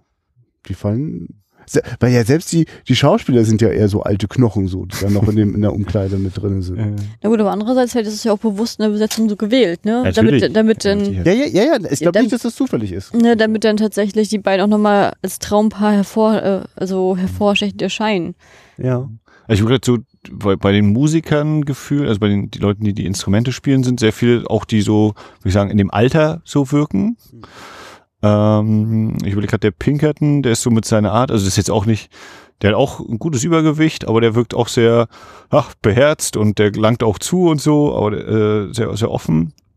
Aber sonst sind das schon eher, so wie du vorhin sagtest, könnte es nicht auch männlich sein, zu sagen Nein. So sind hier die äh, schwachen Männer die, die eigentlich meistens so Ja sagen und äh, äh, alles mitmachen oder über sich ergehen lassen, wie eben zum Beispiel, äh, es ist übrigens ein Duell angesetzt. Ja, interessant, ne? Was für weinerliche Männer. Also im Sinne von mal im Suff mal einen irgendwie anquatschen. Das sieht ja so kurz aus wie, ich setze mich für die Frau ein, so was scheinbar Heldenhaftes. Und das ist schon da ganz schön erbärmlich und wird ja nur noch schlimmer. So, ist, ja gut, das ist wirklich nochmal interessant. Das, das ist, habe ich, ich habe auch gemerkt, dass so wirklich im letzten Drittel das für mich dann schwer wurde, weil ich, ah, ich die Enttäuschung darüber, dass das so an der Oberfläche bleibt, war groß, dass ich auch nicht mehr so offen war für die Zwischentöne. Ne? Und mhm. ähm, dass das alles so eine Hans Würste sind, die also auch weder, also die, die vielleicht schnell mal einen Spruch machen und dann aber gar keine gar keine Kraft da ist und dann natürlich, keiner will jetzt in so einem Kackduell sich umbringen lassen, das verstehe ich auch, aber. aber das hätte ja auch ins Auge gehen können. Ja, ja, ne? gar keine Frage. Ne? Nur, es geht ja andauernd in irgendwelche Augen, das ist eine Probe. Das zeigt ja nur noch deutlicher, wie absurd das Theater vorher war, so. Und dann ist es ja interessant, dass der Clark Gable-Typ das ja den, also der eine, also der ein, eigentlich die einzige Ausnahme neben der Frau, die als Mann der beste Mann von allen ist, so, ne, ist ja der Clark Gable-Typ der einzige, der jetzt noch irgendwie eine gewisse Attraktivität ausstrahlt und der ja auch nicht nur genüsslich die Frau sozusagen äh, äh, so, so zappeln lässt, wo er schon ihr Geheimnis kennt, sondern ja auch die beiden Männer so gegeneinander ausspielt, so. Äh, aber was das, das fällt mir gerade nochmal ein, bei dem Viktor ist dieser Bogen, äh, das Thema Männlichkeit ja wirklich bis tatsächlich zum Schluss wird das durchgespielt. Ne? Wir haben, äh, wenn wir ihm sagen, dieses Duell, wenn er dann die Waffe hat und wenn wir die jetzt als Phallus-Symbol verstehen, er verliert äh, das, die Waffe, ne? also läuft dann ohne ja. äh, äh, sowas rum, ja. also entmännlicht, ja. um dann aber nochmal von der Polizei bestätigt zu bekommen, vor allen, es ist ein Mann. Oh ja.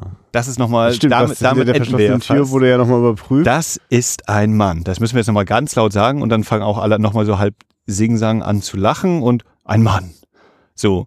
Und dann kommt dieses Happy End, was eigentlich, je länger man drüber nachdenkt, wirklich bin ich mir gar nicht sicher, ob das so ein Happy End ist. Denn äh, Victoria, die von Ruhm und Geld geträumt hat, ist jetzt möglicherweise dann nur noch die Hausfrau darf sie weiter ihre Karriere haben? Muss sie in London bleiben, obwohl vielleicht die Welttournee bevorstand? Ja, die Frage ist ja, wo wollte sie die Karriere überhaupt noch haben? Das war ja auch so ein Ding, das war ja so viel anders dran geknüpft, dass sie eigentlich gar nicht ja, mehr so leben, dass sie diese Ruhm, die sie hatte, also zufrieden war. Das ist war ja auch nochmal die Frage, wenn jetzt, wenn jetzt klar ist, sie ist eine Frau, kann sie dann diese Rolle überhaupt nochmal spielen oder ist dann einfach dieser ganze Gag an sich schon weg? Und genauso ist bei Victor auch die Frage, jetzt geht er da zwar Arm in Arm untergehakt mit äh, Lilly weg, aber was hat er denn eigentlich? Na gut, okay, er hatte jetzt diesen Auftritt und stimmt, na gut, er kriegt den Vertrag. Ah, okay, er hat eine Karriere vor sich. Okay, ich nehme das zurück, diesen Teil. Aber trotzdem so ganz hundertprozentig passt nicht. Ja, also. Ja, ich, ja, aber können ja nicht zwei bei zwei Leute die gleiche Nummer spielen, ne? Also. Ja, ja, naja, Welt ist groß genug. Hm. Das stimmt. Über Logik kann man das immer erklären.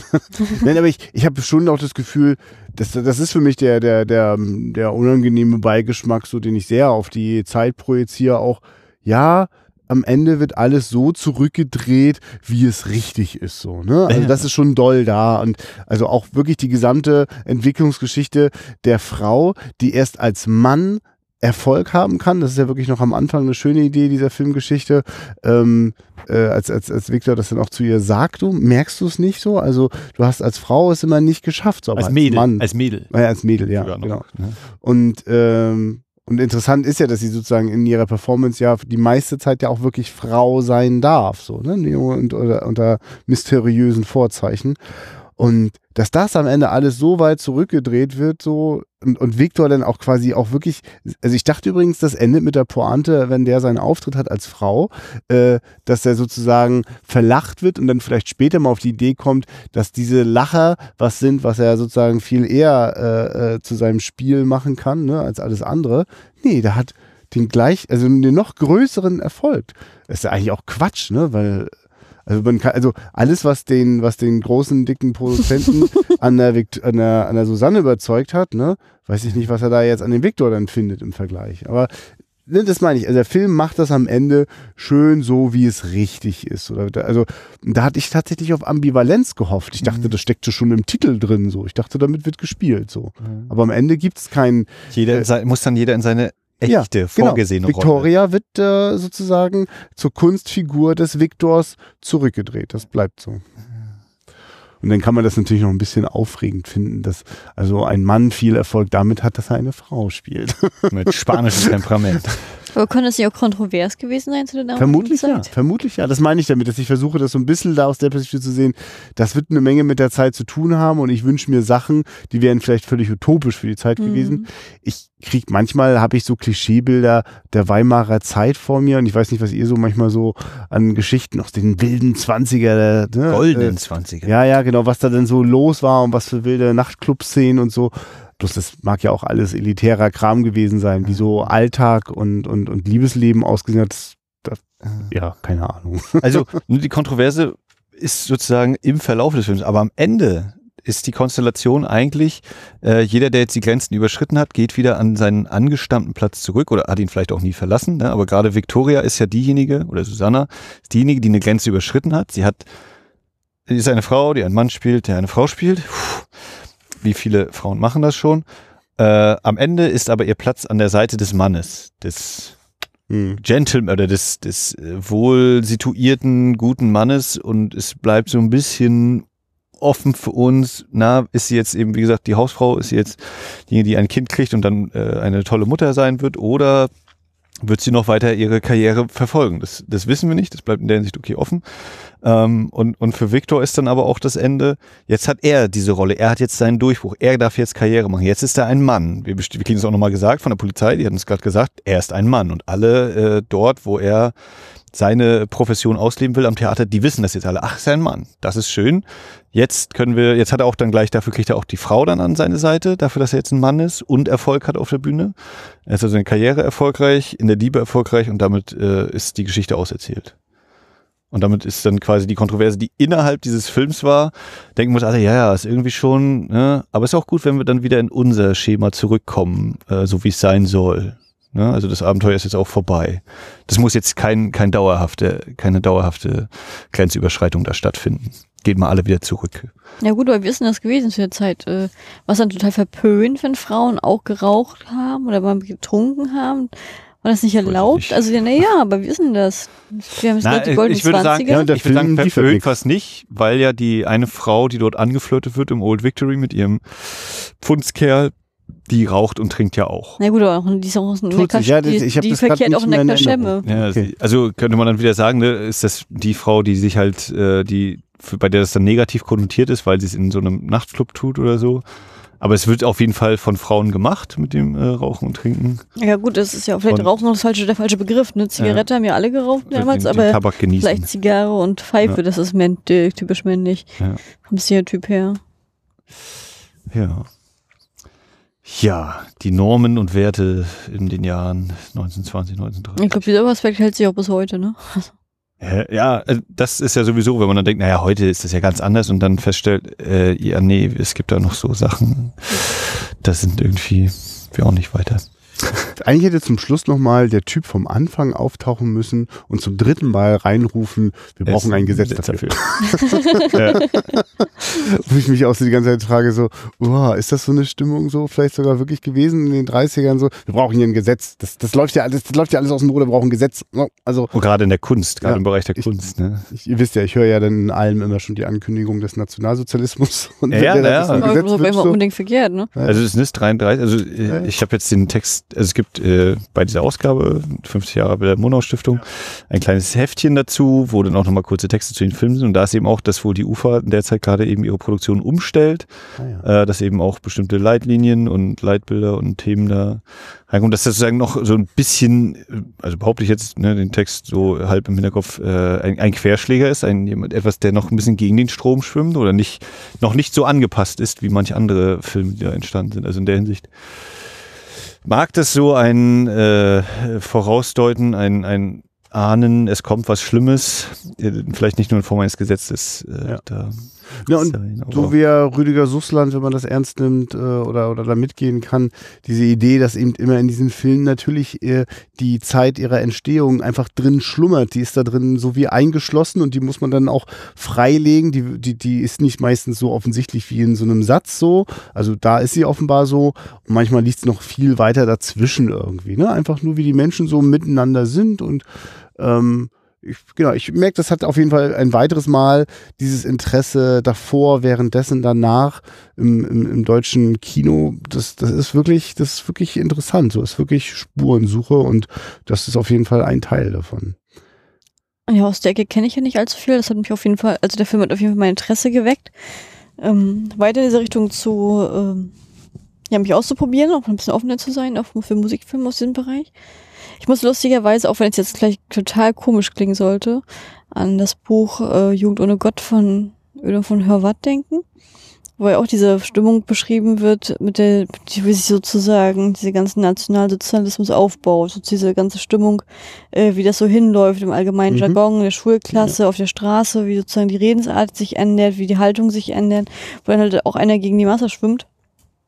Und, ich, äh, und ich, als, ja dieses, als diese Szene war mit diesem, ja, ich dafür ein Gesetz, da habe ich genau daran immer gedacht, Ja. das hat einfach einen negativen Beigeschmack. Ich, zu der Zeit war es wahrscheinlich gar nicht so konsultiert, äh, aber Vielleicht, vielleicht ja wirklich doch. Also ich glaube, wenn Ja. jetzt, jetzt hier schon so mehrere sich so, also ich, ich, ich denke schon, dass das so ist so. Ich bin dann immer nur vorsichtig da drin, äh, das sozusagen im Erzählen auch schon so als so eine Tatsache zu behaupten. Das darf man ja Mhm. alles immer anzweifeln, wir werden es nie genau wissen können so. Aber ja, wir brauchen ja wirklich, also wenn man den Fakt nimmt, 33, das ist schon, also ich habe erst neulich erst so äh, Ende 20er, Anfang 30er äh, so Mitschnitte aus, aus Parlamentsdebatten. Also seit 1930 gibt es Mitschnitte, die man heute auch noch hören kann. Und äh, naja, also das, das stellt euch einfach nur vor, die AfD hätte dreimal so hohe Wahlergebnisse so, dann sehen Nee, Debatten möchte ganz schnell so aus so. Und also ich meine nur, also es war so, äh, also das war zu der Zeit, also ich wusste sogar gar nicht, ja stimmt, 33, dann, also, und dann sogar schon der Umbau der Ufer, also dann ist doch nur ein Jahr oder im gleichen Jahr Hitlerjunge Quecks gedreht worden und so. Also Filme, die viel, viel offensichtlicher schon ganz klar das transportiert haben. Und äh, mir scheint das wie so ein, also das klingt ja auch wie so ein, ein kritischer Kommentar, also sozusagen ein Filmemacher, der vielleicht das schon leid ist, wie jetzt immer irgendwo, da gibt's jetzt ein Gesetz und hier gibt's jetzt eine Einschränkung und das sagt man jetzt so und also Leute, die das schon geahnt haben. Also das wäre vielleicht sogar jetzt mal sehr interessant, in die Filmografie von diesem Regisseur zu schauen. Ich meine- weißt du das zufällig irgendwas? Nein, ne? ich meine mich aber gerade zu erinnern, dass es darum ging, in dem Text auch zu dem Film, dass da was stand zum Thema eben, äh, ja, wer, also Abstammung, äh, ne, eben arisch, Ja. nicht arisch und sowas. Und das ist ja auch das, worauf zum, erst, zum, zum ersten Mal gesagt wird, es sollte ein Gesetz geben, weil es ja darum geht, wer alles ans Theater kommt und wer hier alles vorspielen darf und so. Und in der Hinsicht würde es ja sehr direkt passen, ne, dass man sagt.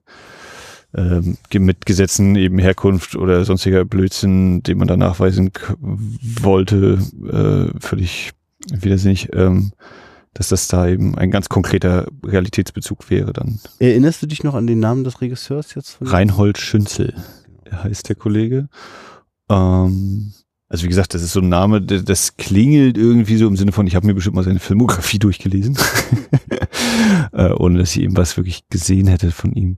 was gibt denn noch für bekannte Filme von 33 im deutschen Raum?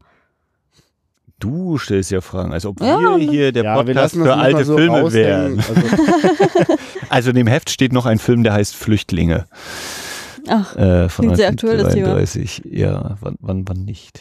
Ja, aber äh, ja, ihr beschäftigt euch gerade auch aus diesem Bereich auch mit vielen Filmen. Un oder unaufhörlich. oder jeden fangt ihr erst Tag. in den 50ern an?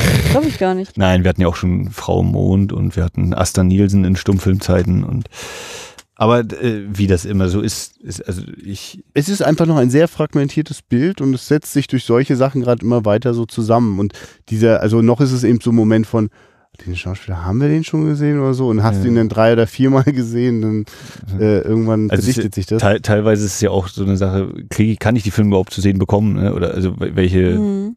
äh, Hürden muss ich da überspringen, überwinden? Ja, das ist jetzt zum Beispiel eine Epoche, wo ich ja persönlich gar nicht mal so gucke. Das, äh, das liegt aber nicht an der Epoche selbst, sondern weil Ja, was, andere du hast vorhin ge- was von vom Winde verweht gesagt. Vom Winde verweht ist 39? Ja, das ist ja nur Classic Hollywood, das zählt ja nicht. Ist ja naja, ein aber Film. es ist äh, Ähm, von der Zeit her. Na gut, da bin ich ja nur auch mit aufgewachsen, ne? Ich, ich, ich, Ja, ich jetzt und aber, wie viele Leute sind mit Filmen von 33 bis 45? ich glaube, von Winde verweht ist jetzt ein doofes Beispiel. Ich glaube, da habe ich hab mindestens einer hier, äh, jeder, den ich kenne, einmal schon mal gesehen, wenn er nicht durchgehalten hat, aber mal so reingeluschert auf jeden Fall. Außer du jetzt vielleicht. Übrigens, da seine, also da er ähm, jüdischer Abstammung ist, der Regisseur, äh, ist das gerade ganz spannend. Seine Filme hatten einen solch großen Erfolg in den 30ern, dass äh, er den Titel Ehrenaria verliehen bekommen hat von den Nationalsozialisten und deswegen trotz seiner Abstammung noch ein Weilchen Filme machen konnte.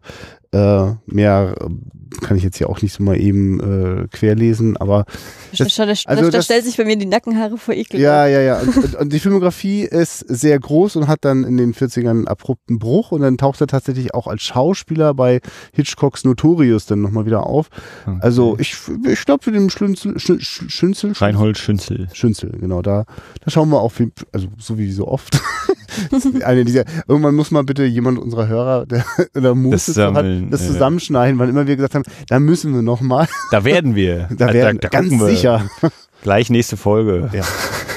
Also es geht hier, glaube ich, weniger gerade um eine Ankündigung für nächste Folgen, sondern eher für ein gewecktes Interesse, wie das immer so ist. Ja. Und das ist Verdammt. Ja. Das ist übrigens auch mal mein Modus für einen Film, den ich ja jetzt gerade sozusagen auf, aufgrund der genannten Sachen dann am Ende doch also so durchschnittlich interessant fand, so merke ich, dass das sofort mein Umschwenken ist, um mich da jetzt nicht aufzuhalten, dass ich das Drehbuch jetzt nicht so aufregend fand, äh, fange ich an, welcher Kontext, wer macht den und äh, ne, also sozusagen es wieder eher als Zeitreiseinstrument zu benutzen und da gibt er eine ganze Menge her. Und ist wirklich ein sehr unterhaltsamer Film. Ja, also ich finde ihn auch sehr kurzweilig, muss Ja. ich sagen. Und ich habe auch überlegt, äh, was welche aus dieser Zeit ungefähr, was würde dich reizen, was kennst du, was möchtest du jetzt irgendwie auf deine eigene Sitz äh, Watchlist setzen? Hm. Ja, ich sag dir, was du dir auf deine Watchlist Ja, setzt. sein oder nicht so, sein von Ernst genau. Lubitsch. Ja, Ernst genau. Lubitsch sein oder nicht sein, da hast du das Theater, äh, als Theateraufführung erlebt. Das war eine fantastische Ausführung. Und ich habe auch schon wieder gekannt. Also es ist ja auch schon aus der Hollywood-Phase von ihm, ne? Ich glaube, es ist ein To Be or Not To Be. Es ist To Be or Not To Be, ja. Und, Und- ich, also ich habe jetzt vor kurzem ähm, Schweriner Theater, ähm, jetzt darf ich das überhaupt sagen? Das ist, naja, ist egal. Also im Theater habe ich den Sein und Nicht Sein oder To Be or Not To Be gesehen. So, Ähm, dieses Schweriner nach, Theater nach, dem, also nach dem Originals, also tatsächlich Originalskript von Ernst Lubitsch aus dem Film. Ah, ja. Und fantastisch gemacht. Also ich bin ja nun eigentlich, Ja. oh, ich bin natürlich für das Rostocker Theater, das muss ich nochmal betonen. Ach, weil wir ja gerne mal außen gegeneinander ausgespielt werden. Aber äh, das war, also ich, das kommt der nächsten Spielzeit normal, wie auf der Ecke ist. Ich kann es nur empfehlen. Das ist äh, ein Stück, was mit ganz vielen filmischen ähm, Umsetzungen arbeitet, die ganz untypische Theater sind. Und das hat unglaublich viel Spaß gemacht. Was, mein, was meinst du damit? Was sind filmische äh, Mittel? Äh, Ähm, gewisse, es gibt so gewisse Sequenzen, die man auch vor allen Dingen aus dem Hollywood-Film der 90er Jahre oder ähnlichen kennt. Und die findest du auf einmal auf der Bühne im Theater und wunderst dich, Ah, ja. "Hö, Moment mal, es kommt dir Ah, bekannt vor. Und dann baut sich das auf und denkst, krass. Das, das war so, hm. Ähm, naja, krieg ich Max auch nochmal reingedremmelt. Nichtsdestotrotz ähm, hat mich, hat mich äh, war ich auch bei der Einführung bei dem Stück gewesen, da haben sie nochmal ganz stark auf Ernst Lubitsch und seinen Kontext selbst aus dieser Zeit äh, verwiesen gehabt. Und das ist eigentlich, dass er sozusagen diese Parodie rausbringen wollte, so wie es auch im Film ist, aber äh, alle gesagt haben, mach, mach's nicht, mach's nicht, mach's nicht. Die äh, Nationalsozialisten sind schon so sehr am Erstarken und letztendlich war der Film tatsächlich recht prophetisch. In drei Monaten, nachdem er entlassen wurde, war es ja schon so, dass dann auf einmal die, äh, der Überfall auf Polen war. Das wäre jetzt meine Frage gewesen. Ich hätte ihn jetzt bei 42 verortet, aber ich jetzt nicht. Ja, der wurde also zwei ja Jahre, der, war der, 38 naja, der wurde, glaube ich, 41 gedreht, hat aber auch drei Jahre dann immer wieder hin und her- gemodelt, weil das ein Herzensprojekt war tatsächlich. dann würde es aber nicht passen, weil Polen, also Beginn des Zweiten Weltkriegs ist ja 1. September 39. ja, ja, wir können das ja mal, Ja, falls wir den also- nochmal ja, besprechen. ich, ich kann mit, ich, ich, ich, Detaillierter hab, ich habe Zeit, ja, stimmt. Nee, aber äh, genau, ich habe ich hab gerade auch nochmal überlegt, Müsste was, ich jetzt in mein Booklet gucken, weiß ich jetzt nicht. was, was noch so in die, in die Zeit fällt. Also M, eine Stadt sucht den Mörder, ist glaube ich 31, behaupte ich. Und äh, War Blauer Engel eigentlich, war auch 31, oder? Bei denen haben wir ja. ich kommentiere das nicht. Ich, Nee, mir ist nur aufgefallen, beim Blauen Engel war ja sehr, sehr, sehr, sehr, sehr, also unüberhörbar. Der Ton wirklich ein Problemfall, so. Mhm. Also im Sinne von, man merkte, wie schwer das noch zu Produktionszeiten war. Und ich ahnte jetzt ehrlich gesagt Schlimmes, als ich sehe, ach ja, richtig, ein so früher Film von der UFA. Was wird das jetzt für die Ohren? Und entweder haben die die Restauratoren dort äh, einmal übers Ziel hinausgeschossen, aber das ist, war ein super Ton, so. Also, und Jo. Also, also im Vergleich zum äh, Blauen Engel, der auf jeden Fall zeitlich sehr nah auch dran ist. Also ich gestehe, ich habe trotzdem nicht jede Zeile verstanden. Gerade auch bei den, bei den Gesängen war ab und zu mal so eine ja, okay. schöne Melodie. äh, man hat sich dann einiges noch zusammenreimen können, auch weil es dann vielleicht nochmal in Deutsch äh, gesungen wurde, dann später ein Stück. Ähm, ja, aber sonst, also scheint mir auch sehr, sehr ordentlich noch da Weil häufig ist ja so dieses, ah ja, das Bild ist neu und da, da, da. Und dann hörst du halt die ganze Zeit nur so Knacken und das Hintergrundrauschen und ab und zu spricht aus Versehen mal jemand in dieses Rauschen hinein. Äh, ist auch hier nicht so ja. völlig gelöst. Also habe ich auch keine, keine Ahnung von dem Umfang, wie das äh, Tontechnik äh, so bearbeiten, dass das eben tolles, toll klingt, verhältnismäßig für unsere verwöhnten Ohren ähm, dass da so mit Sicherheit mehr als genug Arbeit drinsteckt in der Restaurierung des Tons auch. Ähm. Ich meine, das macht ja die Anfangssequenz so auch so beeindruckend, dass das ist eben nicht nur kameratechnisch ganz schön Wahnsinn, wie da zwischen den äh, Studioräumen da hin und her gefahren wird und durch Türen hindurch, sondern äh, dass da also mit dem Ton so gespielt wird und aber ja offensichtlich auch Originalton aufgezeichnet wird. Also also das ist, das ist ja schon noch die Zeit, wo man die Mikrofone mal hinter der, hinter der Blumenvase versteckt hat. So wie die dort in dieser Szene mit dem ganzen Kamera hin und her gefahren einen Ton produziert haben, bei dem ich immer das hören kann, was, worauf es gerade ankommt, dass sogar ein Gag klappt, wie einer singt im Hintergrund und im Vordergrund denkt man kurz, da singt jemand mit und dann doch nicht so. Also, also auch timingmäßig abgestimmt. Ähm, und gleichzeitig höre ich nicht die ganze Zeit äh, die Kameraleute schwitzen oder äh, äh, äh die Kamera irgendwo rumpeln. Also ist wirklich eine ganz schöne Leistung. Ja. Was, was, was muss noch unbedingt gesagt werden? Was hätten wir vergessen? ich ich würde nochmal auf, auf die, die Schussübungen von ja. Victor kurz zu sprechen kommen. ähm, wo eben die, die Wilhelm Tell-Szene ja nachgestellt wird, eben mit dem Apfel, ja. der ja eigentlich vom Kopf geschossen wird, hier dann von einer geöffneten äh, Flasche. Und wie da dann eben äh, diese ganzen Fehlschüsse, selbst natürlich aus, aus dichtester Distanz, auch da wieder finde ich die Kameraperspektiven sind sehr ja, aufregend. Also auch da visuelle Komik pur, ja. Äh, ähm, und, und wo er dann alles hinschießt und dann Jetzt bin ich mir selbst nicht mehr ganz sicher. Ich glaube, das ist, wenn er nachher aus der Tür gehen will und der Revolver nochmal runterfällt, wo er sich dann selbst erschießt, im Sinne von äh, sein Bild von seiner Rolle Wilhelm Tell hängt an der Wand und er schießt sich genau in den Kopf eben. Sein, ja, ich glaube, oder eine Holzfigur ist da oder sowas, ne? Und der schießt den Kopf ab oder so, ist das? Auch nochmal. Aber, ja, also ja, das, ja. aber Äh, eben, eben das, was ich eben, äh, was ich irgendwann mal am Anfang gesagt so, es geht eben bis zum bildlichen Selbstmord, der hier verübt wird. Ähm, ja, wir quasi, also Ne, ist jetzt wieder so dieses, okay, da schießt er halt, ist halt ein netter Gag, wie er sich quasi selbst erschießt äh, durch sein Bild und dann aber auch diese Überlegung, na, was steckt denn sonst noch so dahinter? Also äh, zertrümmert er damit seine eigene Vergangenheit oder ähm, zeigt es nochmal, ist eben der Kommentar auf das Schauspiel, wo natürlich, wenn er den Tell spielt, dann schießt er natürlich den Apfel weg, aber wenn es wirklich drauf ankommen würde, dann hätte er eben gar keine Chance und ist das nicht eigentlich die, die große Fähigkeit von Schauspielern, uns das glauben zu lassen, dass sie eben solche Sachen können und ähm, es ist halt ein Typ, der äh, nicht mit der Pistole umgehen kann und sich sein eigenes Bild zerschießt. Ich hatte mit dem Charakter, also mit dem Victor hatte ich einen Großteil Mitleid gehabt. Also es war für mich eine der es nicht weit gebracht hatte von Anfang an, der sozusagen nicht gecastet wird, der sich seine eigene Welt erschaffen muss, dass er sich alles schönreden muss. Dann hat er, dann, dann entwickelt er endlich ein Konzept, was funktioniert, dann trifft es aber jemandem anderen, der es gerade darstellt, der ist auch wieder nur Zuschauer während des ganzen Gestus, dann verliebt er sich in die eine, das Nummern-Girl, dann die das versetzt ihn, dann macht er sich noch lächerlich, dann wird er zum Duell rausgeführt. Also der, der, der tat mir einfach nur leid, die ganze, die ganze Tour. Dann, dann, dann, dann, dann bereitet er sich moralisch darauf vor, er muss es machen, dann kommt sie an, sagt, die Blumen sind bestellt. ah, herrlicher Wortwitz, ja. Also auch da, da, da funktioniert das dann mal, wenn das Drehbuch jetzt vielleicht nicht so in die Tiefe geht, aber diese Sprüche und die, die Wortwechsel, finde ich, die kommen immer wieder sehr schön pointiert rüber. Ähm, aber du sagst Mitleid, äh, da überlege ich halt gerade, äh, ist es nicht einfach, dass er sich irgendwo selbst im Weg steht, weil, weil wir erkennen ja natürlich mit dieser Außenperspektive, der würde natürlich gerne die ernsten, die großen Rollen spielen, die Weltliteratur, äh, die große Dichtkunst, die, die Lyrik.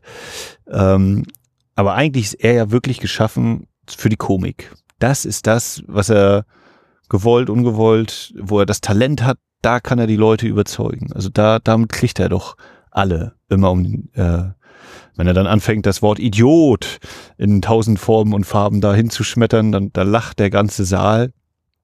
Äh, also dass, dass ähm, er einfach selbst noch nicht gemerkt hat, er möchte quasi ganz groß rauskommen als der, der ernste, angesehene Schauspieler, aber vielleicht äh, wäre er ja auch angesehen als nicht in der ernst, in der ganz ernsten Rolle eben des Komikers, was ja dann am Ende auch so eintritt. Äh, dann hat er eben den Erfolg und damit endet das ja dann auch diese Geschichte. Und diese ganzen Szenen wurden dargestellt, wie das er so komisch ist, wo alle so über ihn lachen.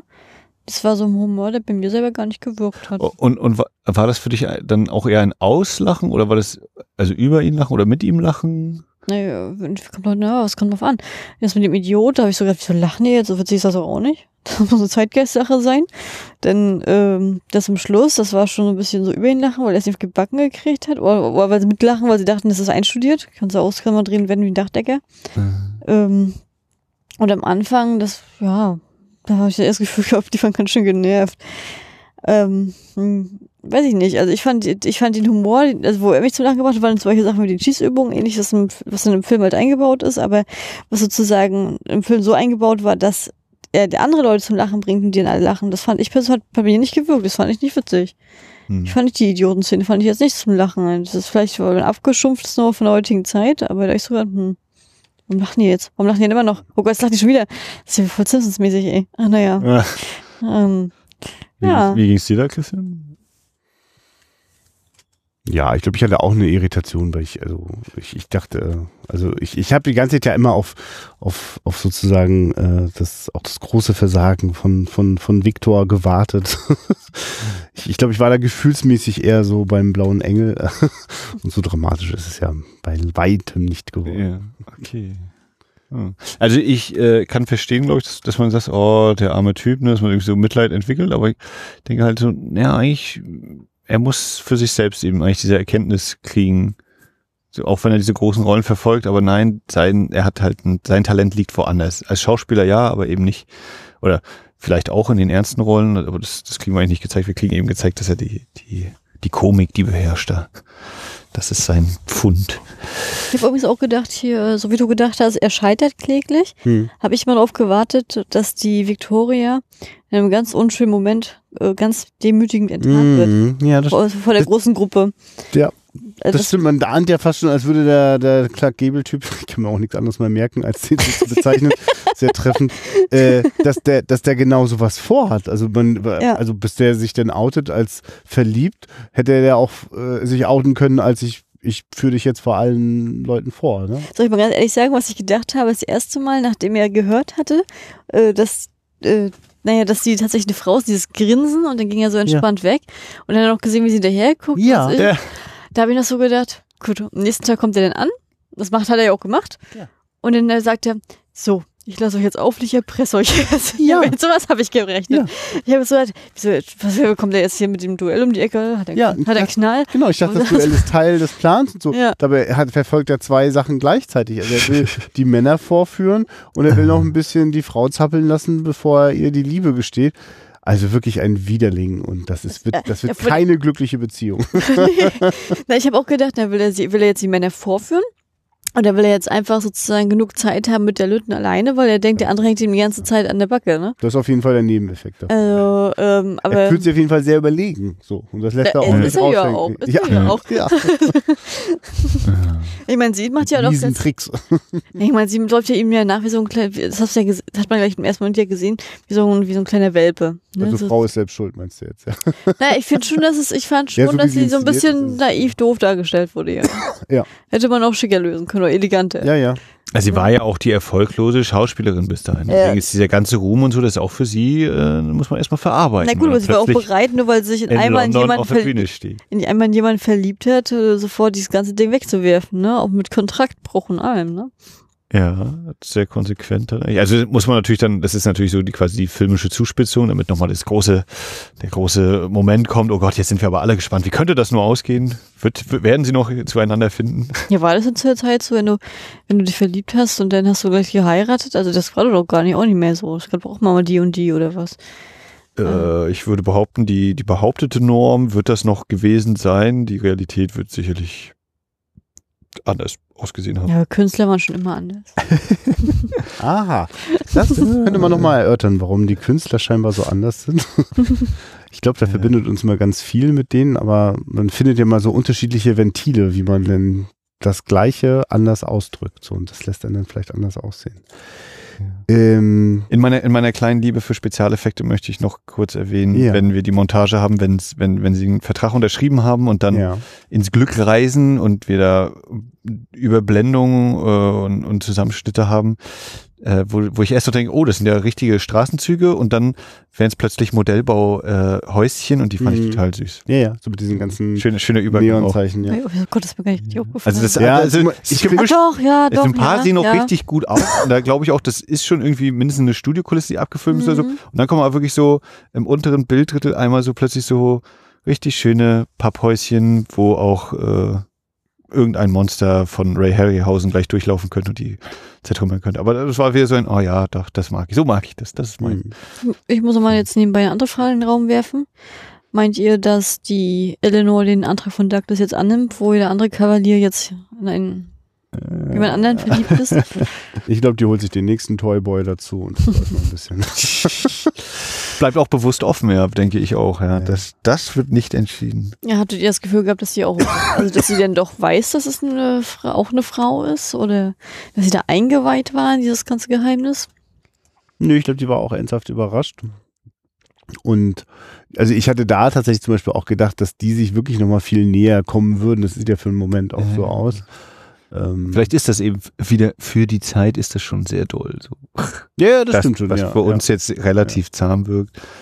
Äh, die hören natürlich ständig und täglich nur äh, gleichgeschlechtliche Liebe direkt vor unseren Augen sehen. Man fragt sich dann immer, ne, war das so? War, hatte so eine Elite sich sozusagen so zum Tee äh, äh, äh, eingeladen und, und dann sitzt man aber auch total angestrengt so beim Tee und darf sich jetzt auch nicht so doll so zu nahe kommen und, und muss es dann immer einen Unfall geben? Ist man dann immer versehentlich auf die. Frau draufgestolpert oder die Frau auf den Mann? Also, also es, es tut mir auch ein bisschen weh, das so zu sehen, so, ne, wie sozusagen, ja, also dass die ist schon voller Lust, als sie ihn da, äh, sie, ihn, sie, wisst anruft äh, und äh, zum Tee einbestellt. Da, also da hätte es mich jetzt auch, also sieht ja auch so aus wie eher wie so ein, ähm, so ein, so ein, weiß ich nicht, so ein Bademantel oder nicht ein Bademantel, aber so ein, ein Schlafanzug eher so, ne?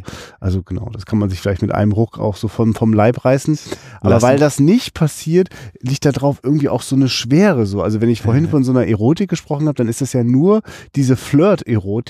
Passieren darf ja richtig doll gar nichts so. Also da wird auch, wurde eigentlich geküsst? Haben die beiden, Lilly und er, sich kurz geküsst oder so?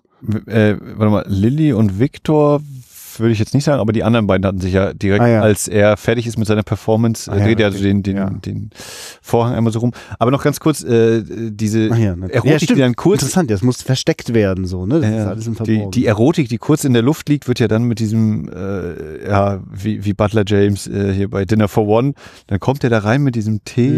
Teekanne und wir verfolgen ihn, wie er durch den ganzen Raum geht, den Tee einschüttet, nochmal einschüttet und wie er dann weitergeht und die Kamera folgt ihm dann auch nochmal. Also wie auch das so quasi äh, die Spannung auf die Spitze getrieben wird, äh, in Anführungszeichen. Ähm, also auch da eben das nochmal, dass da, äh, wenn, wenn es passiert, dann auf gar keinen Fall vor den Augen von irgendjemand anderem. Und in so einer Welt ist das schon was sehr Faszinierendes, so dass sich ein Film sozusagen so, so in der Komödie, in der Musical-Komödie darüber Gedanken macht, wie das so ist, auf welche Art man sich pur ausdrücken kann. Ne? Also äh, in welche Rolle kann ich schlüpfen, um mich um sozusagen etwas auszuprobieren, was ansonsten gesellschaftlich der Norm einfach nicht möglich ist. So, ne? Also insofern steckt da, glaube ich, was drin so, aber ich merke, das ist alles so doll gedeckelt, so, das, das platzt nicht so richtig raus. Ich bin, ich merke, ich bin auch neugierig geworden auf die Verfilmung von Blake Edwards, wenn das tatsächlich der gleiche Stoff ist, der heißt auch Victor Victoria, nur mit C dann, ähm, und äh, ist von 1982 so. Ne? Also da könnte natürlich sein, dass das da vielleicht ähnlich aufgegriffen wird und dann sich ein paar Sachen traut, die bis dahin wir Menschen uns ermöglicht haben. Ja. Ich finde das, ich find das Finale schön, wie sie alle in den Untergang geritten sind. Ja. Ich habe ich hab die ganze Zeit gedacht, es könnte man auch hier dieses Grizzly We Are Together spielen. Das, die, die gehen ja auch alle eingehakt nachher raus. Haben die für diese Aufnahme eigentlich irgendwie äh, die, die, die, die, die Sitze im Saal alle äh, zugebaut, damit die einmal Ja, von der Bühne, Bühnenboden, ne? weil es sieht ja so aus, als würden sie plötzlich Mhm. ins Fliegen kommen. So. Ja. Ja, Das ist Filmmagie, Christian. Ja, Nee, fand ich, habe ich auch so kurz. Äh, Dieser Hintergrund, der da ist, das ist von der Bühne. Also müssen jetzt die Bühne gehen und die Bühne hört die auf. Nein, noch hört sie nicht auf. Immer noch nicht. Naja. ja, Victor und Victoria. Ein Sehr schön. interessantes Filmchen. Finden wir jetzt noch heraus, was wir als nächstes gucken? Hängt sehr an unserem nächsten Termin, den wir ja noch gar nicht gemacht Oh, haben. das, aber das ist noch viel härter. bleibt noch ein bisschen ominös. Aber es genau, es sind ja noch ein paar Sachen im Rennen. Also hat jetzt irgendjemand, wir haben uns ja am Anfang, bevor wir den Film geguckt haben, schon mal so gesagt, was die ja sich so vorstellen könnte. Max ist jetzt erstmal raus mit einem Tipp, so gerade, das heißt zwischen dir und mir. Äh, es, es hat sich für dich irgendwas verändert seit dem Anfang, welchen Film du gerne als nächstes sehen würdest von den Ja, ich habe vorgeschlagenen? ich hab, ich hab da die Langbeine rausgekantet. Ah ja. Jetzt, jetzt, äh, jetzt, okay. Ja, und ich, ich glaube, ich bleibe jetzt erstmal ganz stur bei dem Bob Fosse, den ich noch nicht kenne. Ähm, habe aber auch so gemerkt, dass ich heute dann äh, überlegt habe, so, ähm, ich kann ja mal schon mal sagen, so, also ich wüsste gar nicht, ob es überhaupt ein Musical auf der Welt gibt, das besser ist als All That Jazz. also im Zweifel müssten wir denn sonst den vielleicht auch gucken, damit ihr das auch erfahrt. Dann könnt ihr die anderen auch wieder alle weglegen. Nein, ich kenne ja auch ganz viele nicht und gerade die klassischen Hollywood-Musicals, damit verbinde ich also in meinem Kopf so äh, äh, Gigi, ähm, äh, äh, My Fair Lady? ja, My Fair Lady kenne ich. Äh, da weiß ich zum Beispiel gar nicht so, so, aber genau, wäre mal wieder interessant. Nee, wäre wär nicht. Ich glaube, ich denke, es ist nicht interessant, aber ich glaube, ich müsste es trotzdem mal wieder gucken. Nee, ich denke jetzt gerade an äh, Sound of Music und solche Sachen. Ne? Also, wovon auch schon so Mhm. geschwärmt hast, da merke ich, das kenne ich alles gar nicht so.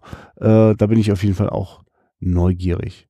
Und am Ende habe ich auch gemerkt, wenn, wenn immer einer schon sagt, wir müssen den gucken, dann gucke ich immer total gerne mit, weil so war das auf jeden Fall heute auch mit Victor Victoria. Wie ist das gewesen mit The Wiz? Hattest du den jetzt schon gesehen? Ach, richtig. Nein, die habe ich auch noch Nee. nicht gesehen. Ich, habe ich schon wieder vergessen, aber lass uns den auch gucken. also, ja, richtig, du bist. Richtig, stimmt. Wir wollen uns ja was trauen. Ich, ich glaube, wir werden da eine Menge Spaß haben. Ich glaube, das ist ein irres Ding. Also im Sinne von, da passieren, glaube ich, ganz viele Sachen, die nicht so oft passieren in Filmen, oder? ich Also, weiß nicht, ich, ich, ich habe Angst, dass mir, ich hab, ich hab Angst, dass mir Film mir Angst macht. Das liegt daran, dass ich, ich bin ja so ein Zauber von Ost-Fan und ich liebe, mein absoluter Ah. Lieblingscharakter ist ja die Vogelscheuche. Ja. Und dass Michael Jackson auf einmal eine Vogelscheuche ist, das, ist, Oh Gott, das sind ja das macht mir alles kaputt vielleicht. Ich weiß es nicht. Ich Ähm, meine, ich habe auch noch keinen Michael Jackson-Film gesehen, der mich nicht irgendwie verstört hätte. Ich meine, wir haben ja sogar schon ein, äh, ein, eine Ja. Folge, in der Michael Jackson Ja. vorkam, Thriller.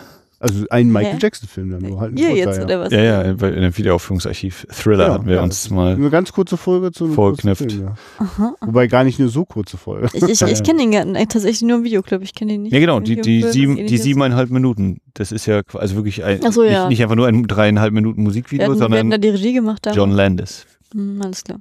der mal an mir vorbeigelaufen ist. Wenige Meter in Venedig. Mhm. Ja, also ihr merkt, ihr merkt, also es, äh, irgendwo da drunter äh, zeichnet sich äh, ein nächstes äh, Musical Happening äh, in unserer Sendung ab. Also ich würde sagen, wir äh, gehen chronologisch vor, dass wir mal ein paar Zeithüpper machen. Ja, da musst ihr euch jetzt entscheiden, quasi, also du, oder du musst dich wahrscheinlich Nö, entscheiden, das muss ob, ich gar jetzt ob nicht entscheiden. Zeit vor oder nach Christians Film Wir kommt. müssen uns bis zum nächsten Mal entschieden, entschieden haben. Ja, aber also mit, genau, also mit einem Fossi und dem Wiz und da ist schon noch Ich glaube, ich habe mich Material schon, dabei. ich, ich, glaub, ich habe mich schon entschieden. Ich glaube, wir machen jetzt einfach so Wiss und gut ist. Ja. Das ist ein guter Rahmen dafür. Ja, und also ich finde, also ja, also nachdem wir von Sidney Lumet, glaube ich, bisher wirklich nur die zwölf Geschworenen hatten, äh, jetzt mit The Wiz weiterzumachen in der Reihe, das finde ich fantastisch. In da hatten wir doch auch schon mal.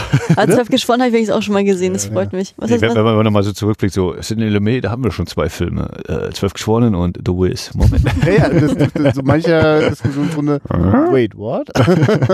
Seid ihr denn beim Motor großartig bewandert? Nein.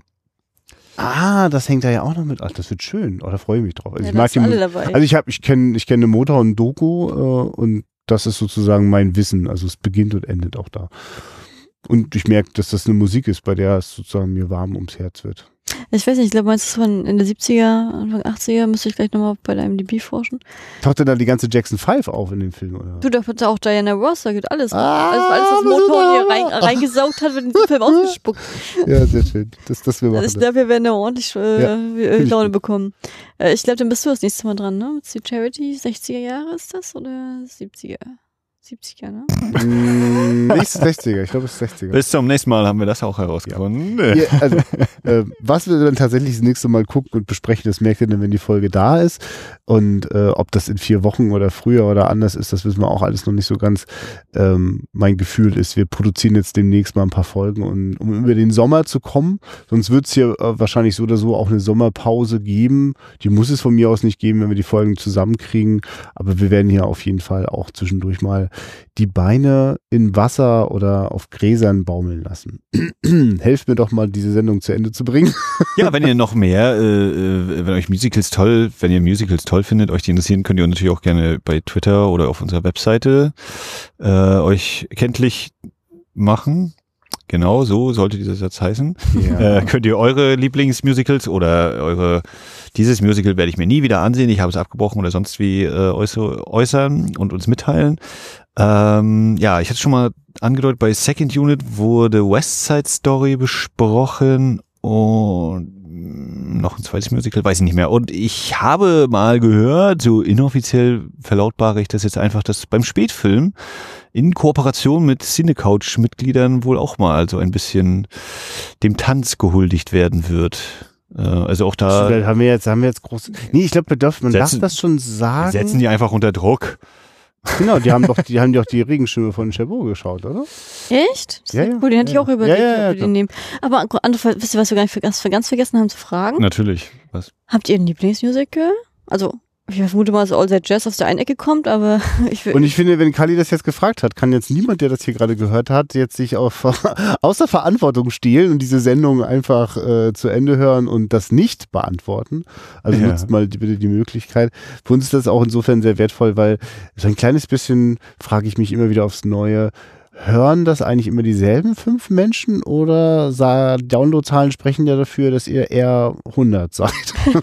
Wer seid ihr? Was hört ihr und welche äh, Musicals äh, mögt ihr? Das wäre schön, lasst uns das wissen. Also ich äh, bin mir nicht sicher, ich werfe jetzt einfach Nightmare Before Christmas und Sweeney Todd in die Runde. hm. Und du? Ah, ich finde das total schwierig. Ich kann das gar nicht. Ich kann, genau. ich kann, ja, ich kann, Ich habe ich hab Kali falsch verstanden. Ich dachte, das waren die Zuhörer gestellt. Das war Nein, das wollten alle, ja alle, Alle, Auch alle, Ach so, ja, alle. Die können nur Ja, nicht jetzt danke. antworten. so. Ähm, Äh, mein, ich glaube, mein absolutes Lieblingsmusical ist tatsächlich Drei Groschen Oper. Aber ich weiß nicht, ob ich da den Film auch selber mit reinbeziehe. Das muss ich Ja. mal rausfinden. Verfilmungen müssen wir. glaub ich glaube, also ihr fragt mich das zu jedem beliebigen Zeitpunkt. Ich werde immer wieder was anderes sagen. Jetzt würde ich wirklich sagen, also Jazz und die Regenstimme von Chabot ist großartig. Also Mama Mia finde ich auch schön. Also es gibt so viel. Oh, Wicked fand ich. Ja, ist ja egal. Auf jeden Fall, ich glaube, Drei Groschen Oper ist das, ist, der, ist das, was bei mir über alle Jahrzehnte immer die richtige Antwort war. Und wer es im Kino erleben möchte, Musicals, die nächsten Starts sind eben Mamma Mia, Here We Go Again. Ist die neue Verfilmung von A Star is Born von und mit den Hauptdarsteller vergesse ich direkt wieder. Äh, Äh, warte. Bradley Cooper Bradley Cooper, und Lady Gaga. Lady Gaga. Der vierten Verfilmung. Und dann kommt eine, wahrscheinlich nicht eine ganz Musical-Verfilmung zur Drei-Groschen-Oper, kommt jetzt auch demnächst raus mit Lars Eidinger als Berthold Brecht, wenn ich mich recht entsinne. Es ist also an der Musikfront einiges auch auf der großen Leinwand zu entdecken und sonst beim DVD, Blu-ray-Händler eures Vertrauens. Eines Tages wird Max eine Auskopplung machen. Erstaufführung. ja, ich würde sagen, auf Wiederhören. Ja, guckt Adieu. Filme, habt Spaß dabei. Singt, lacht und tanzt.